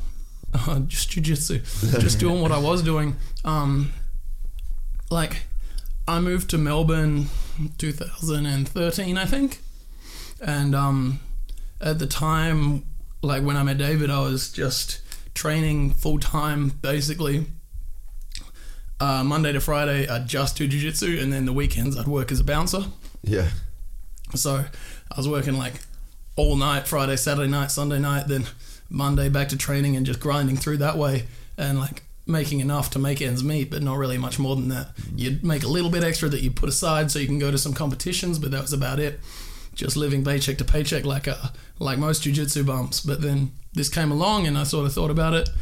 Um, took a risk on it because it wasn't a sure thing, and like a lot of people were telling me, you know, be careful, you might just waste a whole lot of time doing this and all that. But I thought there was a lot of potential there. I believed in David and his idea, and uh, it yeah, it all paid off really well for me. Why do you think that there is that like jujitsu bum thing? Like, I mean, for me, like, fuck, if I could just do jujitsu all day, every day, my body probably couldn't handle it. But like, I don't know. There's something that kind of like draws people into like living that lifestyle. Eh? it's addictive. Like uh, people people start doing it, and then all of a sudden that's all they want to do, and they want to they want to they set themselves all these goals. You know, speaking for myself anyway, like uh, I was I wanted to be a world champion. I wanted to do this, do that, and uh, you you're like, oh, how do you do that? Oh, you just got to train all the time. So you start training full time, but then you know it's hard to hard to work five days a week and stay at that competitive level while you're uh, while you're while you're working a full time job, and especially like I don't know, I've been lucky that I've never really had to work full time, or chosen never to work full time, depending how you look at it. But I've done a little bit when I first moved to Melbourne. Uh, we good? Yeah. yeah, when I when I first moved to Melbourne, I was uh, working at Subway actually full time and just hated it so much. And that was probably the, the worst my training's ever been because even even if you'd finish work early enough to make it to class, you'd just been so over it from Yeah. dealing with shit all day. And like I can see how how people really struggle with that. And I think you know most people are working jobs they hate and they just get out of that and want to go to jiu-jitsu and then they find this sport where you know it's uh it's very real. Like there's no there's not a lot of bullshit in, in jiu-jitsu. Like you go you uh you know straight away like you roll with someone you can tell okay you're you're kicking my ass or I'm kicking your ass. Like there's no there's no um there's no dancing around it. Yeah. And it's a, it's addictive for a lot of people. And then people find that and that's all they want to do. What did your training schedule look like when you were doing the Monday to Friday? Was it hard? Every every training was a hard training, or was it sort of one day soft, one day drilling, or how did it look? Um, so I think I was probably doing twice a day, Monday to Friday, and then I'd try and get a session in on the weekend. But if I'm working till like 6 a.m. on Friday night, then I'm probably not making it to open mat at 10 a.m. on Saturday, Yeah. sort of thing. So uh, the on the weekends my training wasn't great, but um, it was good that it kept. At least I had five days free, and then two days where I was doing something I didn't want to do, rather than working five days doing something you don't want to do, and then just getting the weekends off, and then you got to do it again, sort of mm, thing. Good trade off. Yeah, I was. I, I, I'm always like. I think I'm very lucky. Like from as early as I can remember, I just be remember being like, okay, I don't want to work. Like I just finished school. Like I just finished going to this place I don't want to go to every day, Monday to Friday, and being forced to do this. I I like my freedom. I don't want to do that all the time. I want to find a way to to just be able to do what I want. Like I didn't know what I wanted to do for work or for a career or whatever, but I knew what I didn't want to do, and that was doing something that I wasn't passionate about. So I just started doing jiu-jitsu and it's like if you make money from it good if, if there's no if there's no money f- coming from it it doesn't matter I'm not doing it for the money I get something else out of it Yeah, I think. what was um, the question No, I think that answered it. the Monday to Friday schedule, which you answered. oh right yeah originally so I was training like twice a day pretty hard um yeah I, I try Did you did you have like yeah, like today's just a drill day, or was it kind Not of like really. the same every day? no almost? no I struggle at uh, at pacing myself like uh, trying trying to go light like if I'm have a day where I'm like today's gonna be a light day and then someone like Craig asked me to roll I'm like shit all right today's not a light day anymore. Now we got to roll. Or like yeah. So um I'll my training it, all the jiu-jitsu is pretty much the same. Like there's a there's a small element of drilling. Like uh anyone who's familiar with Kit would have heard of him him uh going on about the hashtag no drilling like Yeah. drilling doesn't work all that sort of thing. Um I, I, I get what he's saying with that. I think he boils it down to make it more of like a, a contradictory Yeah. thing that is going to upset Brazilians, and then people are going to talk about it more. But I think he's got a point with that, where like there's there's diminishing returns with drilling. Like if you're trying to get the hang of a guard pass, you can do it, you know, a, hundred times uh, with your partner just letting you do it, and then like you, you're probably going to learn a lot from that because you figure out how to do the drip grips. You feel like you figure out how you're meant to move your partner. But after that, there's not really that much benefit to it because that's not how it's going to go down in real life. You need to start adding in resistance. So I think a little bit of drilling is good, but then once you can do the move without the person trying to stop you, then you need to start doing it. Okay, now I'm going to try it on a blue belt, and the blue belt is going to be resisting. Okay, and you start doing. So I do a lot more specific training than um than actual drilling. So specific training being, uh, you start in a position. So uh, if I was competing in EBI, maybe I'd do a lot of specific training with people on my back because Yeah. I want to get my defenses good, or starting on someone's back because I want to get that good.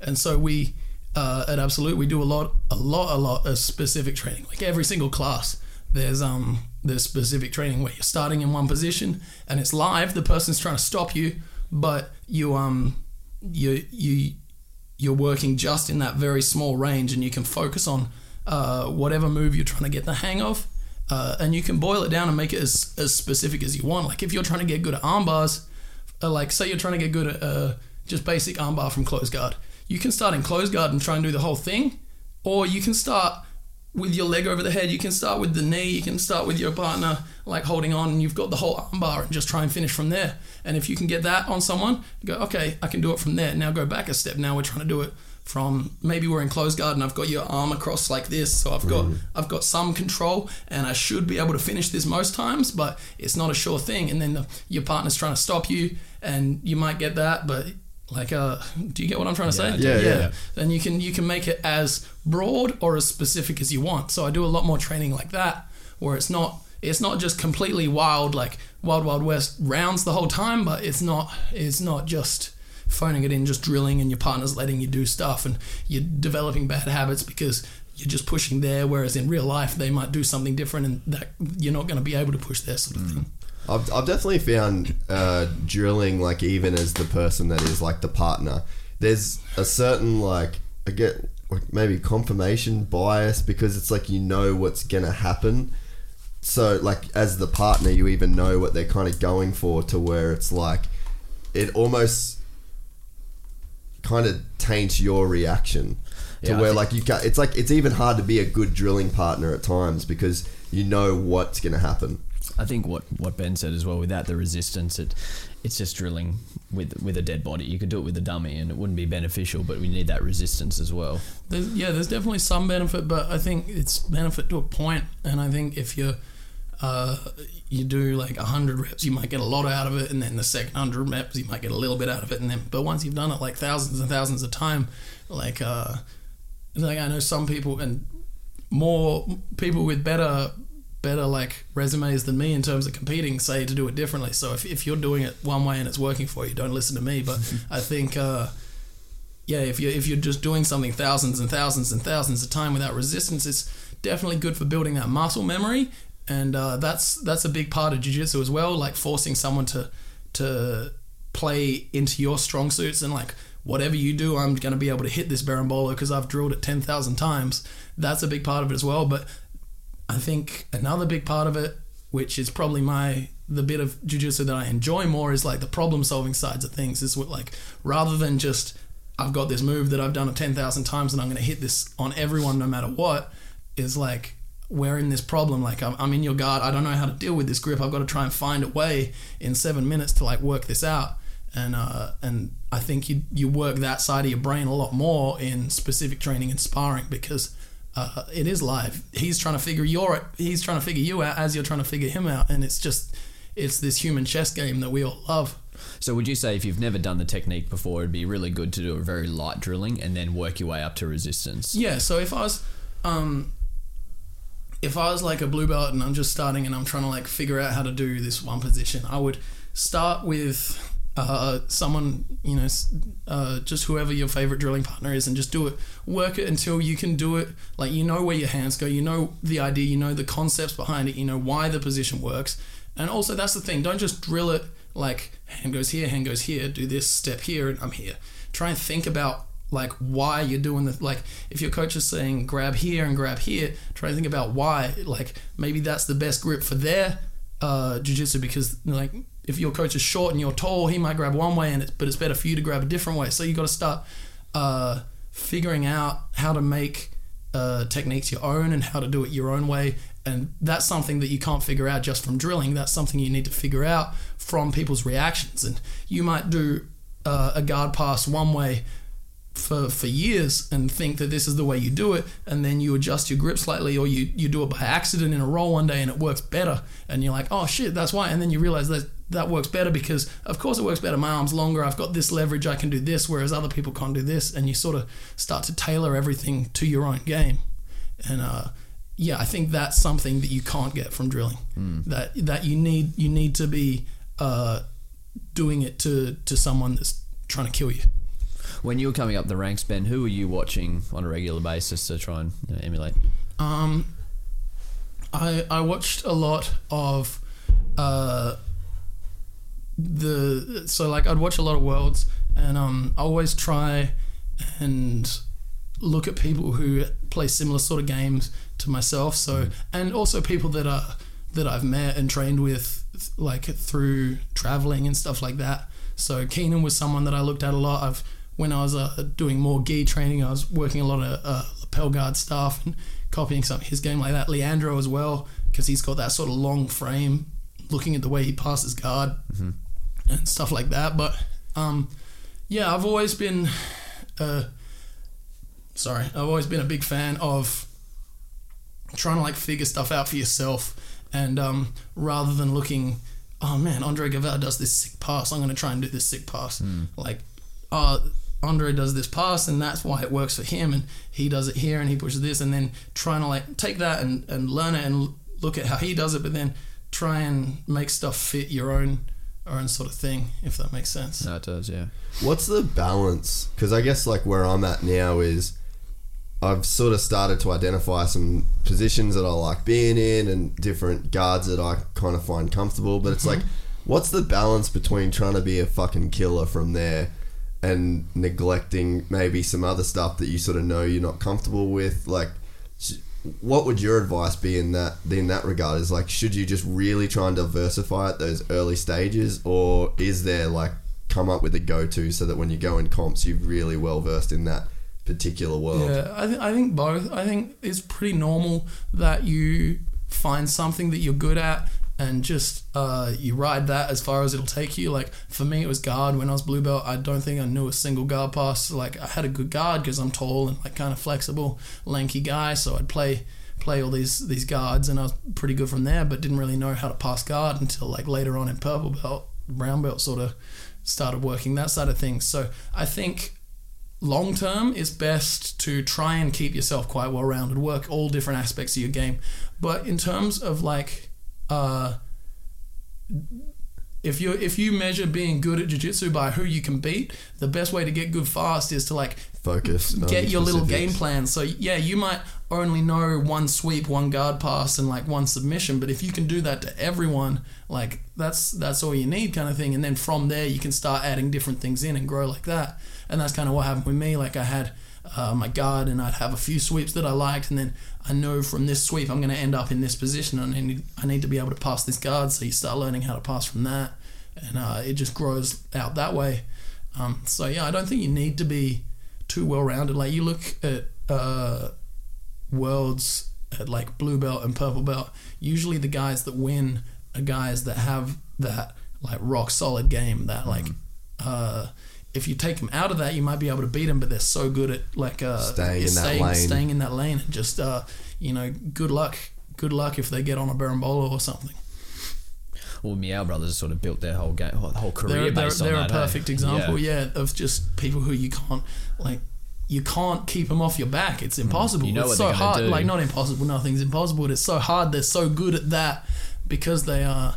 They just do it over and over and over again. Yeah. And um, yeah, I think I think that sort of happens. But you look at them now, and they're not just guard guys. Their passing is Yeah. incredible. Yeah, it's good. Like uh, they're not just gi guys. They're no gi guys. Like uh, I think it's it's normal when you start to to sort of find something that you're good at and you use that as a crutch.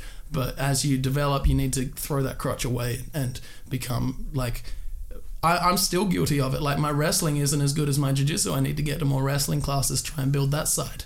And um, so yeah, it's just something that you need to always be working on and, and developing like that. Yeah. What was your what was your game plan when you were a white belt? I only know Savage purple belt, Sean. I don't think I had really had a game plan when I was a white belt. Just pull guard and hope for the best at that stage. So I was like, like yourself, just Yeah. wanted to play guard. That's all I, I think wanted that's to do. common. If you're like a, if you're not a really strong physical guy, it's usually pull guard and Yeah. work from there. And if you are, it's usually take down and Kimura. Yeah. Take down, grab an arm and rip it off. yeah. See, I'm like, I'm. I see. I guess like I get really frustrated by the dudes that do that. Like even I went to a gym, and I won't say which one, just because I want to be cool. Um, but I went Say to a it. gym and it was like, Start some beef. Nah, Come on. I don't like You trying to send this thing viral or not? um, but it was like I did all these rolls, and all these dudes were fucking huge, and it was like Darce and Kimura. I got Das more than I've ever been Das my whole life, and then it was just big dudes ripping Kimuras, and I was like, it kind of frustrates me because like, I guess for them, there's a random dude walking in their gym, it's like let's fuck this dude up. Like I fully get that, but to me, it just felt like really stalled out. Like Yeah. it just didn't seem to make a lot of sense that you'd especially like they're all way bigger and higher belts so it's like you could play fucking games like you could do what you wanted to do Yeah. but it felt like those guys still just went to their their same sort of game plan and i think like even at the moment like dude when we rolled the other night i think you got me i think you tapped me the same way four times like because i was going i was trying to do stuff that like i probably can't do that Yeah. shit yet and like sh- you know shane is going to pass my guard but it's like i, I almost you, you got to try. Yeah, it. I almost would you gotta- rather just- You got to suck at it for a little bit. So that's the only way to get better at it. Yeah, so it's like I, I guess I'm in that stage of trying not to limit myself to just the stuff that I am good at and Yeah. trying to. But then you kind of leave the gym pretty fucking frustrated at times because you're just like getting smashed and passed every. You know, Yeah. and submitted like four times in fucking five minutes. Yeah, you need to have both, and that's um, that like you were saying before. How do I structure my training? And like, I don't really have uh, lighter days and easier days, but I do have times where I'm like trying to play like my B game or my C game. I'm like doing stuff that I don't do so much. Like at the moment, it's heel hooks. Like uh, I've only just started focusing on nogi since the start of this year, really much. Uh, that didn't even make sense as a sentence, but like um, uh, at the start of this year, I started focusing a lot more on nogi and uh, and heel hooks because I mean I was that's the place to be. Absolutely, that's all that everyone's killing it there. And um, but for the last few years, I was really more focused on gi, and uh, at the moment, I've had to completely uh, get humbled in this this leg lock game because um I, I I had to get involved in it, and at the start, like that's the the trade off. Like on the the bad side of things was like I was behind everyone else because I hadn't really done it. I'd neglected that side of jujitsu uh, my whole life. But then the good thing about it was because like Lockie and Craig and all these guys have been working that they already had figured most of the stuff out. I just have to copy what they do, whereas they had to figure it out for themselves. So I'm I'm really lucky in that regard to be able to just come along and be like, man. Lucky, I can't finish this. Like, I get in this position, but I can't finish this. What am I doing wrong? And he's like, oh, change this, do this. And uh, having, like, you can figure stuff out for yourself. You definitely can. And uh, innovate your own techniques. But having someone That's walked that, that, road. that- that's that's familiar with it can just look at you and go, ah, man, you're not doing this. You should try doing this, and just give you that that guidance. That that makes things so much easier.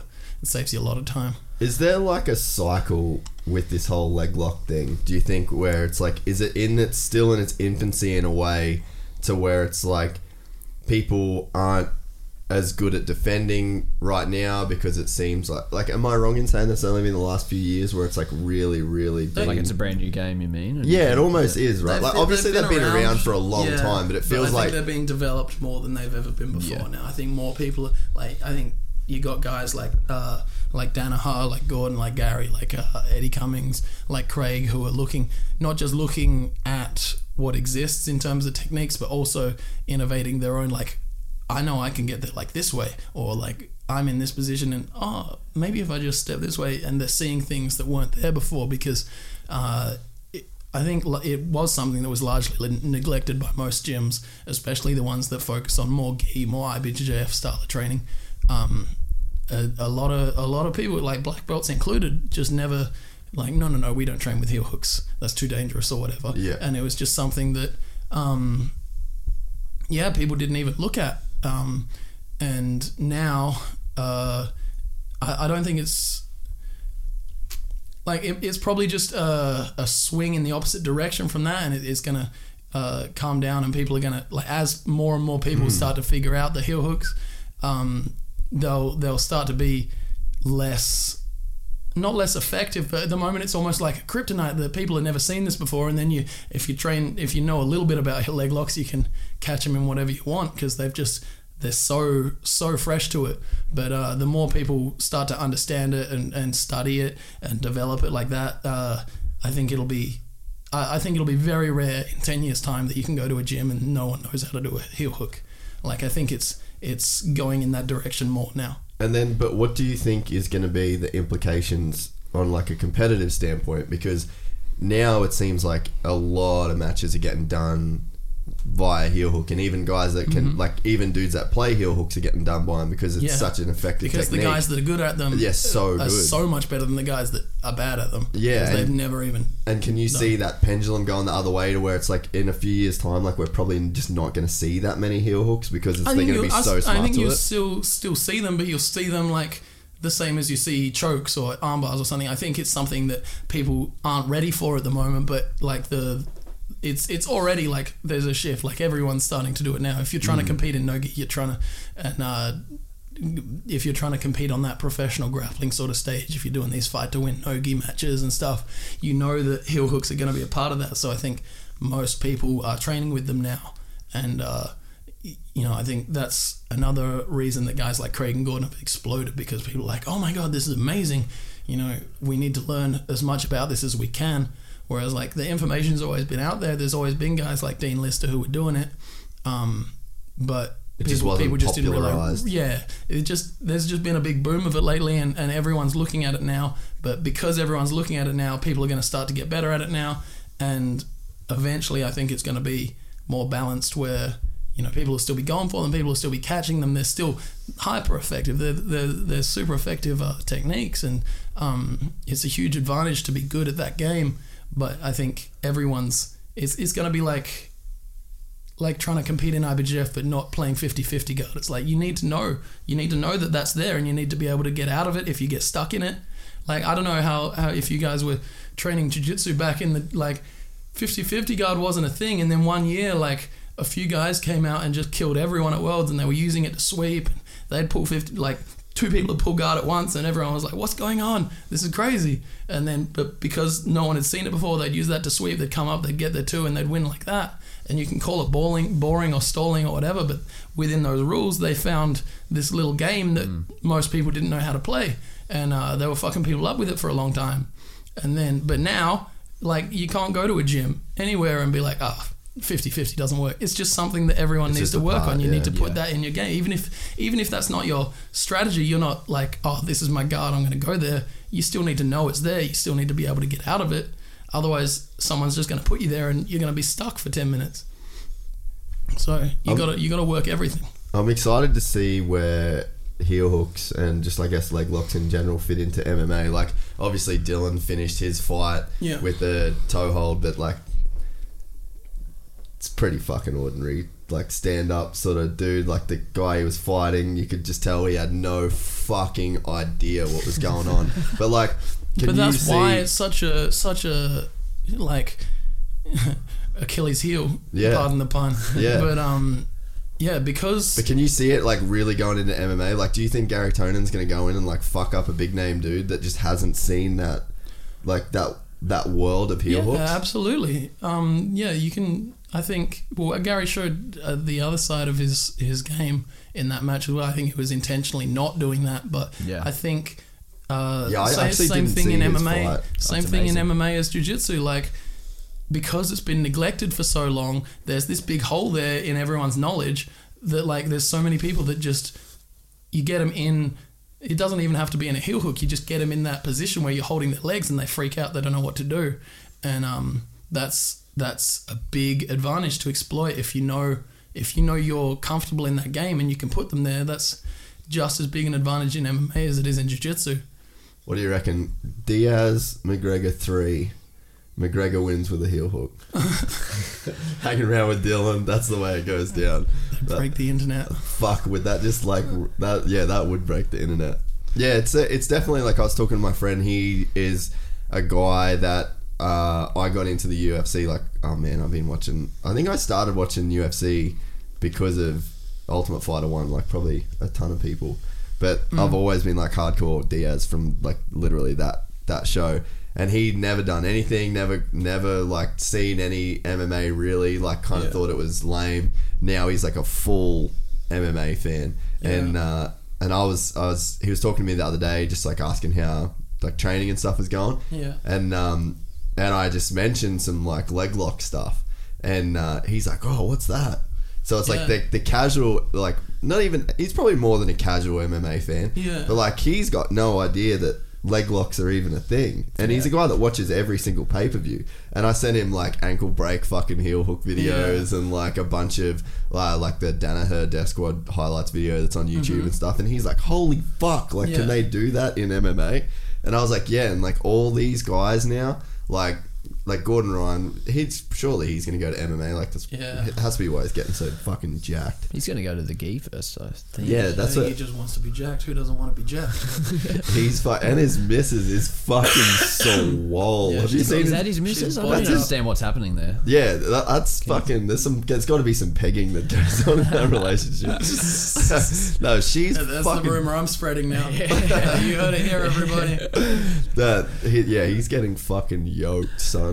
When you see like those videos of him like in the EBI tournaments where he starts on the back and he's just like not even getting the neck, he's just squeezing people's fucking faces Yeah. up. I'm like, that is a scary dude. When you see the comparison photos of him when he was quite lean compared to when he was just jacked, I think it was Yeah. like in a fight to win. He just had his shirt off and he's jacked. I was like, wow. Well, I, I was surprised when uh when I saw him when I ref that fight we were talking about with Keenan. yeah, let's go Yeah, into I that. need to talk about that for sure. Sure, but yeah, I, I he was bigger than uh than I thought he was then, and that was before he'd like really got into like the lifting and bodybuilding. But he was, uh, I thought he was going to be quite And a bit small. Yeah, I thought he was going to be quite a bit smaller than Keenan. But um, they yeah, they were the same size. Yeah, interesting. So, can you tell us how that fight came together? That if people are not aware, that Gordon Ryan versus Keenan Cornelius at your Grappling Industries. Um, it so grappling industry. It wasn't my event. It was Sorry, uh, one yeah. of one of David's events over in New York. Uh, do you remember what year it was? It was a couple years back. 15? Um, yeah, it would have been sixteen or Mm. fifteen. But um, that was sorry. No, you're good. Um, yeah, that was just. I, I didn't put the match together. David did. Uh, but it was probably the biggest super fight we'd done at that point in terms of people paying attention to it, and um, yeah, it was just really no one. No one really knew what was going to happen because Gordon was starting to gain a lot of popularity through like shit talking and like heel hooking people, but he hadn't fought or he hadn't really beaten anyone of Keenan's caliber just yet. And I think most people thought Keenan was gonna uh, beat him pretty handily, and it was a no time limit sub only match. So the only outcome is someone's getting submitted. So that's another thing that made it really interesting.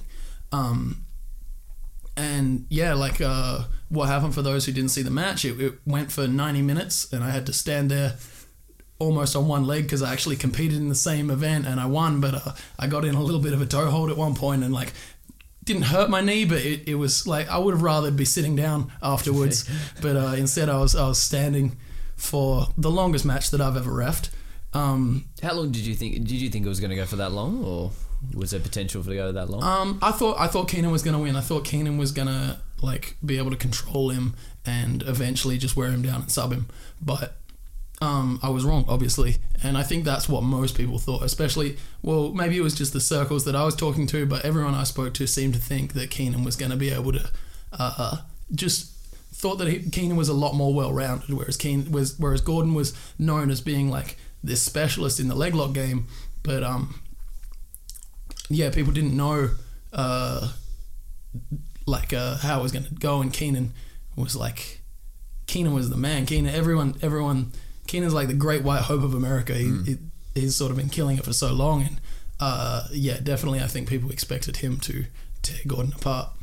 So give us a play-by-play then. Of not obviously it's A ninety minutes, play-by-play, but not like. 90 minutes.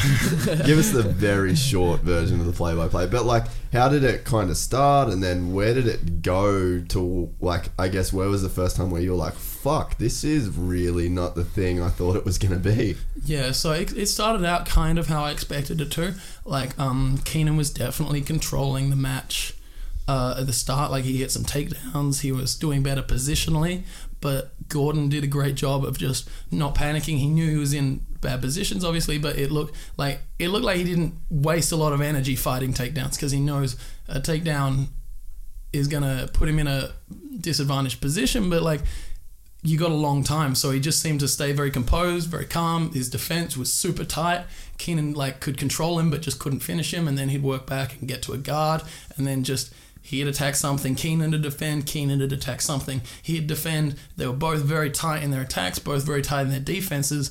But then as time went on, it just seemed like there was a point where I remember watching and just thinking, oh man, it kind of seems like uh, Keenan's starting to get more frustrated than Gordon is in these exchanges.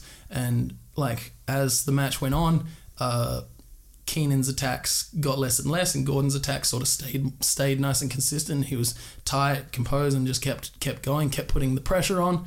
And um, like it's easy to get fr- like I don't know how many people listening to this have ever rolled for 90 minutes, but try it. Try and stay sharp that whole 90 minutes. It's it's very very difficult and like uh yeah, just s- slowly but surely Gordon like wore him down and eventually got him. It was it was uh, eye opening for a lot of people, I think. It was quite interesting because I felt like at the end near the submission that Keenan was actually going for his own heel hook, if my memory serves me right. Yeah, it was like a Um, 50-50 thing. Yeah, and Keenan was looking for a leg and then just exposed his heel and it was just over. And I was like, because I got up early to watch it at 5 a.m. here in Australia. Um, I think you were broadcasting it on Facebook at the time. Yeah, we It did was- through Facebook Live. Yep, and it was just amazing to watch. Like the submission after 90 minutes. So I'd never seen a match like it, Mm-hmm. even to this day. So Yeah, um, yeah, I can't remember exactly where the, the sub came from or the, the situation leading up to it. It's just a 90 minute, 90 minute blur. But um, yeah, it, it just, like, from standing there watching and, like, watching them both as the, the match went on, it, it just seemed like Gordon kept his composure, kept calm. He was expecting it. It seemed like Gordon was expecting it to go uh, for hours, whereas Keenan uh, was sort of thought he was going to get it earlier, and he maybe started to get frustrated when he couldn't catch him in the first, you know, half hour or hour. Yeah, that seems like a pretty crazy thing to just first off like do, but for a guy like Keenan that has just all the credentials in Mm. the world to have a dude like Gordon, especially Almost the way that he talks shit, or almost all of them. But you know what I All mean? except Like, one. yeah, which we That yeah. one credential they just won't give him. the very recent one too. Yeah. Um, but yeah, like to have a dude like Gordon, that's like that's like shocking the world almost. Yeah. Really. Well, that they they've changed. Uh, I, I credit that whole Danaher gym with changing like the way people look at jiu-jitsu almost like they they decided sort of as a as a group that they weren't to do the whole IBJJF thing and do it that way. They were just like did their own thing and got really good at that one thing. And at first I was kind of hating on them like oh they're not they're just they're only fighting people in this rule set that they're good at. But like that's what they were doing and that's what they were saying like we're better at doing this than anyone. And they sort of went out and proved that. Whereas like I think if like at that level coming up I was sort of like oh man but if they competed in an IBJJF comp they would have got smashed. But like so what? That's that's one side of jiu-jitsu but they just opened up a lot of people's eyes probably mine included to uh, another side of jiu-jitsu. And it, it and to be honest it's a lot more exciting like watching the that style of like people trying to go out and always trying to finish. Like whether you're winning on points or winning by sub you're going out and trying to actually beat the person rather than trying to game the rule set and like win by an advantage and then do it that Um, did you say you had to go at like twelve? uh, 12.30 I, sh- I need to be out of here yeah gotta go set up this competition otherwise people will be rolling on hardwood basketball court So they should.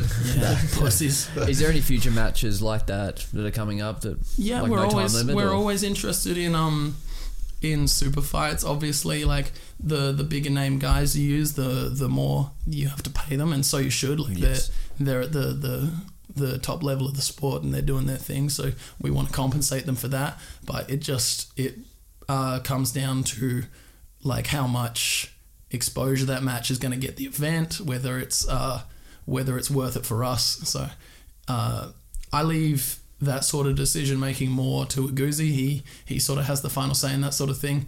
In Australia, we uh, we try and do quite like uh, I try and do super fights semi regularly to sort of help the events. Um, mostly local guys. We've done we did like Craig and Kit in Melbourne. That was that was probably the both local guys, obviously, but both very well known within the jiu-jitsu community. So we did that one, and that was uh, that was quite well received. But yeah, I do I do put on like smaller local super fights at some of the events. Like tomorrow we have uh, Uros from Art Suave versus Anton. Um, both local guys, but both absolute beasts, and it's it's uh, a really interesting match. And they they might not be big names in the sense that someone in America is going to look at that and go, Oros versus Anton, who are these guys? But they but the local people know them and they know it's going to be a, a, good match and it's an incentive to bring more spectators down and it brings more people from those gyms because they want to watch their teammate compete stuff like that so we do that and it has uh, like so we have an interest in doing that because it's going to bring bring more spectators down and uh, we can give a little bit of money back to some local athletes and, and make the event a bit more exciting in itself as well yeah it's awesome so what's your uh, personal plans in terms of um, fights and matches that you've got coming up? Like, I guess, what are the, the goals on your own Jiu Jitsu horizon? So, uh, I'm going to be pretty busy for the next month because we got, obviously, tomorrow is, is the Brisbane comp, and then we've got uh, Sydney and Melbourne coming up as well. So, when I've got these, when I book these comps, I try and keep them within the same sort of time frame so that I can just grind them out for a month and then I've got a few months where I can do whatever and focus on training and competing and all that. So after this, um, I think I'm going to take a trip to the UK because we need to do a little bit of promotion over there. So David and myself will go to the UK and uh, train around, try and make some contacts in the UK, try and get the word out about the events, and also do some training. And um, if there's any comps over there, I might jump in some comps as well. But that's more of a, a promotional uh, tour. But then after that, at the end of the year, I, I definitely want to do Nogi Worlds um, and ADCC trials whenever they announce those because, uh, yeah, I want to go over to ADCC. I want to have my Craig Jones moment, shock the world. So Nogi is your focus for the at the moment. Yeah, I like. I'm actually really enjoying it. Like I said, I've always, uh, for for years, focused mostly on the gi, and I still I still do train and, and love training in the gi, and uh, and I always will. But at the moment, I'm just sort of looking at the the Nogi side of things and trying to trying to catch up to Lockie and Craig and those guys on that. Yeah, I think in terms of I've been I've been like kind of wondering this myself and uh, you as a promoter. Does the whole gi no gi thing is the no gi more relatable? Uh, is that why you think it's um, doing better on a larger scale in terms of like EBI and and the you know the ADCC stuff? Like, do you think it's because it looks more like MMA, or is it because it's faster because the grips? Like, I think, or is it like combination of things that make it a more, I guess, appealing package? Yeah, I think it's a combination. I don't think, like, I think Nogi's it's easier to look at. Like, if you've never seen any jiu-jitsu before, you've just seen a bit of UFC or whatever. It's easier to look at and go, oh, this is just UFC without punching. But um, like I, I was saying earlier, like I think boring guys are going to be boring no matter what rules they fight. And there's really exciting guys in the gi, like seeing someone take someone down, control the grips, like, and the guy on the bottom just has no answer for it and they pass and dominate them. But the thing with gi is because of the grips, it does slow it down a lot. So it's it can be a lot more technical, and there's uh, there's a huge amount of skill and like conditioning and strength and it's like one it's probably more impressive if you really understand it to like what when you watch someone that's really dominant in the gi it's it's a beautiful thing to watch but for people that don't have that understanding of jiu-jitsu it can be a little slower because you can't just bust through someone's guard if they've got really strong grips. You have to take that time fight that grip fight that grip try and win that chess match. It's, it's a lot more of a slow uh, methodical thinking sort of style. Whereas Nogi, uh, you can you can sort of slip and slide out of things a lot more, and the is just as technical and just as uh, it, it's different in a lot of ways, but um, yeah, just as technical. But it's it's I think faster, more explosive, more exciting. Um, there's a higher chance of submissions, um, stuff like that. I guess it's like rugby versus like rugby sevens in a way. Yeah. It's like you just opening up the And field nod a and bit pretend more. I know what you're talking about. Yeah, me too. Yeah, I'm, I forget that. I, I forget that I'm with No, two. my, I, I kind of, I kind of know my dad played uh, rugby sevens. yeah, because I guess like Again. rug. Yeah, Rubik's cubes. They're the worst fucking headphones ever. No, bought they're for good. that. They're It sick catches they're out. on. They're sick when you're wearing them. It catches everyone out, eh? Uh, yeah, I guess. Well, like with rugby, you've got you know thirteen or fifteen. I'm more of a league dude, but yeah, you've got like thirteen dudes on the field, and then all of a sudden you take away five of those or six of those players, and then you've only got seven, but the same size field. Sort of, I guess, would be my analogy for it.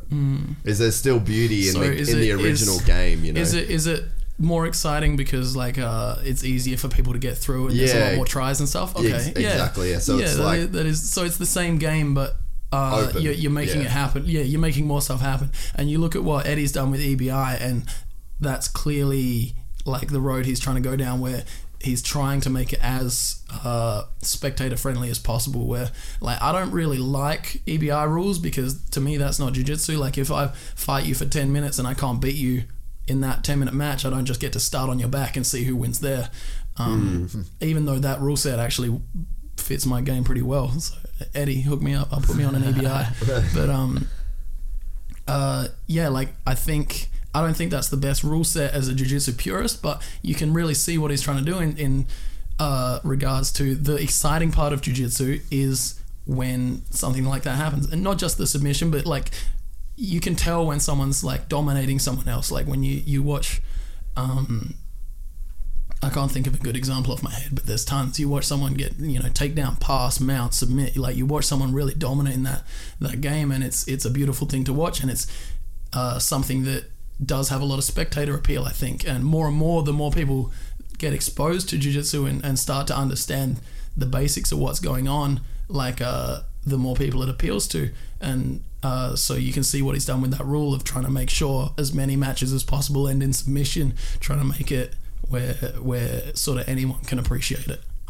Which is a good thing for the sport. It might not be my, my favorite rule set as a as a jiu-jitsu purist, but like it's a it's a great thing in terms of getting eyes onto the sport because you're going to get people watching EBI who are UFC fans that might not go and watch IBJJF Worlds. But then, of the people that come across and start watching EBI, some of them are going to go, wow, this jiu-jitsu thing's really cool. Maybe they go deeper. Maybe they get into the gi. Maybe they start watching Polaris or all the other stuff. And it just, it's only good. Yeah, it's like that trickle down ec- Yeah, even even you know? even if you don't like the the event itself, it's only good for the sport. Yeah, I mean, I definitely, uh, I guess too, and I mean, Flow is a great example of this, like they, with the archives of, of stuff. But I mean, that was one thing for me that I just love about jiu-jitsu especially in this like modern time is that you can be a fan of only jiu-jitsu and like fully immerse yourself in like a lot of different rule sets a lot of different events a lot of different Yeah. uh, you know gi and no gi so it's like I, I think it can't definitely can't be bad but to you know to have it on UFC Fight Pass Yeah, and that's a big thing as well. it's massive man, because there, yeah. like how many dudes have UFC Fight Pass that might not be into jiu-jitsu but they've fucking already watched all the Chuck Mm-hmm. Liddell fights that they can so then they're like let's go see what this EBI shit is it's on the front page it's right Yeah. there with everything else so it's like it has to be nothing but good as an overall and do you think that they'll continue to like refine the rules to, to kind of make them better because it is hard right to figure out what does work best and like you said it works good for your game might not work good for your game like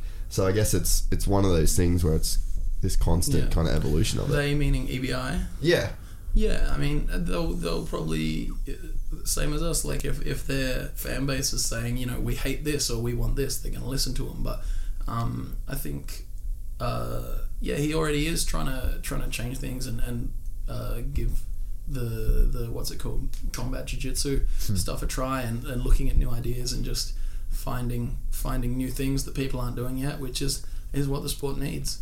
have you watched any of the combat jiu-jitsu stuff yet Only what I've seen on Instagram, just the clips of people slapping them on the asses and the head. it's So fucking like a it's pretty brutal. dude what's his what's that guy's name ah fuck um um blanking. He's the the gnarly Brazilian dude. He like TKO'd someone. Wagner. Yeah, was it Wagner? I think it was Wagner. He like fucking legit just got mount and just Yeah, that like, was Wagner. beat the fuck out of that Yeah. guy, and they like cut him open and everything. I was like, that shit is no joke, son.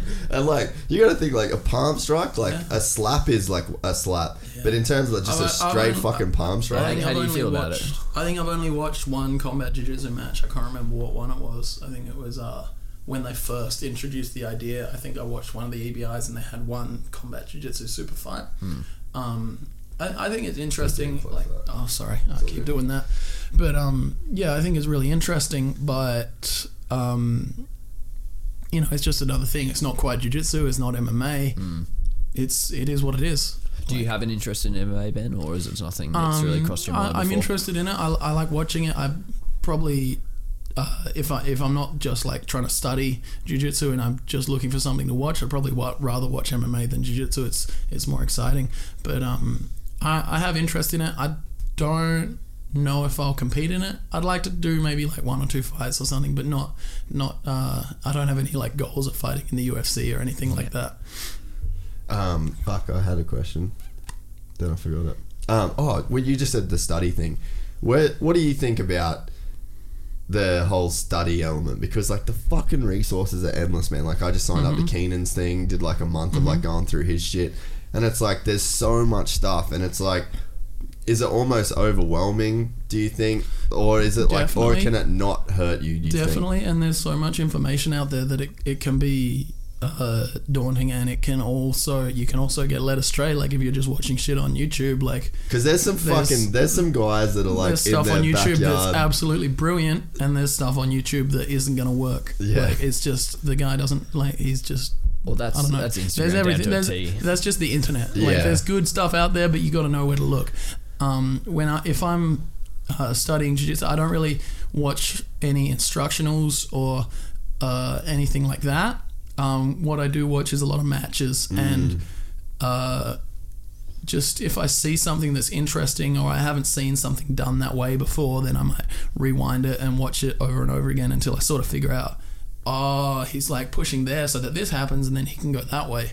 On, and like stuff like that. We actually used to do a class at Absolute uh, on Saturdays before the open mat. It was called a video analysis class. So it wasn't actually a, a, a class That's pretty in the sense of like you'd come in, teach a technique, and then try it. But just before open mat, um, Lockie would just pick a small section of footage from whatever it might be, like maybe it's from World Gi No Gi, whatever. But he'd look, oh, this is what's happening, and he'd just sort of explain it and and uh, break it down that way. And I think he was doing it more as a tool for himself to like always be studying uh, the moves and the techniques like that. But I think it's a lot more beneficial to do it that way and see it like as it works, like in a competition, like against some top level competition. Like the guys, if you're watching Worlds and you're watching someone do uh, a move that's working really well, you, he's not doing it against some bum. He's doing it against another one of the best grapplers in the world. So you know, uh, and that's another part of it as well. It's not just looking how the technique works; it's looking at how the technique worked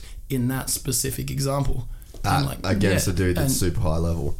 Yeah, and that's what I was talking about before with like problem solving, and you need to be able to make that read of like if I'm passing this way, he keeps doing this, so I know when he can push here, I can start go. I need to do the other side, or I'm just sort of speaking generally, but whatever the example is, uh, that's that's the sort of stuff that I do.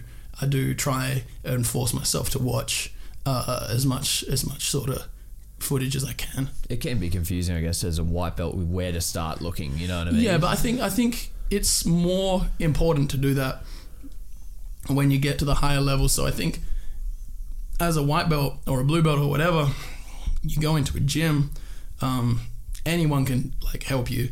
Like you, you can talk to a purple belt and he might not know everything, but he knows enough to teach you like more than you To know. get to, like, so really yeah, you can level, yeah. you get to you get to a, a point and then you might start to um, run out of things to learn, like or, or you you're struggling to find new information from your training partners and coaches, and that's when it's important to go out and make sure you're you're finding as much information as you can online. If you're, especially if you're someone uh, like like us over here in Australia, trying to compete with you know like like Craig for example. I know Craig studies a whole like more more footage than me, definitely.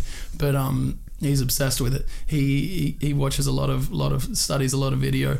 But I think it's more important if you're like that, where you're somewhere isolated, like Australia, where you're not getting all those influences from different world champions. You don't have John Danaher teaching you how to do this stuff. It's it's very important then that you're going out and getting the information, and looking, not just looking at it, and not just trying to look at it and copy it, but looking at it, copy it, uh, understand it, and then develop it. Mm, makes a lot of sense. Righto, man. Well, it's been uh, nearly two hours. Flew by. I've really enjoyed talking to you, man. It was rad to put this together. And Yeah, first, it's random random that it came together, but uh, glad glad it did. Awesome to be here, guys. no, I'm stoked, and uh, yeah, I guess that's like our first little grappling jiu-jitsu podcast, and Nice. I, I feel underqualified to talk about jiu-jitsu, but that's Oh, why so I got. Don't worry. That's why I got my, my man I don't Shane. know And, when when are you ever qualified to talk about jiu-jitsu? but I definitely fucking love it, and um, and it's cool. And I, I mean, I don't think there's. I mean, there's definitely like some podcasts and stuff out there, but maybe Yeah. not a lot of Aussie stuff. So cool to like give guys like yourself a bit of a platform and to you know talk in depth about the thing that you know the things that have kind of got you fired up in the whole jiu-jitsu grappling world. So Yeah, love it. and um, we'll put this out today.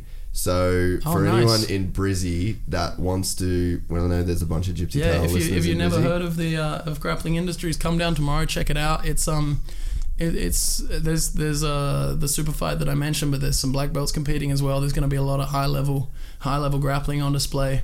But uh, also we got Sydney coming up on the 21st of July, Melbourne coming up on the uh, 29th of July, and then we've got a whole nother set at the end of the year again in October. We got Brisbane, Sydney, Adelaide, and and uh, Melbourne. So keep an eye out for us. We're always we're always uh, announcing new dates. Just grapplingindustries.com.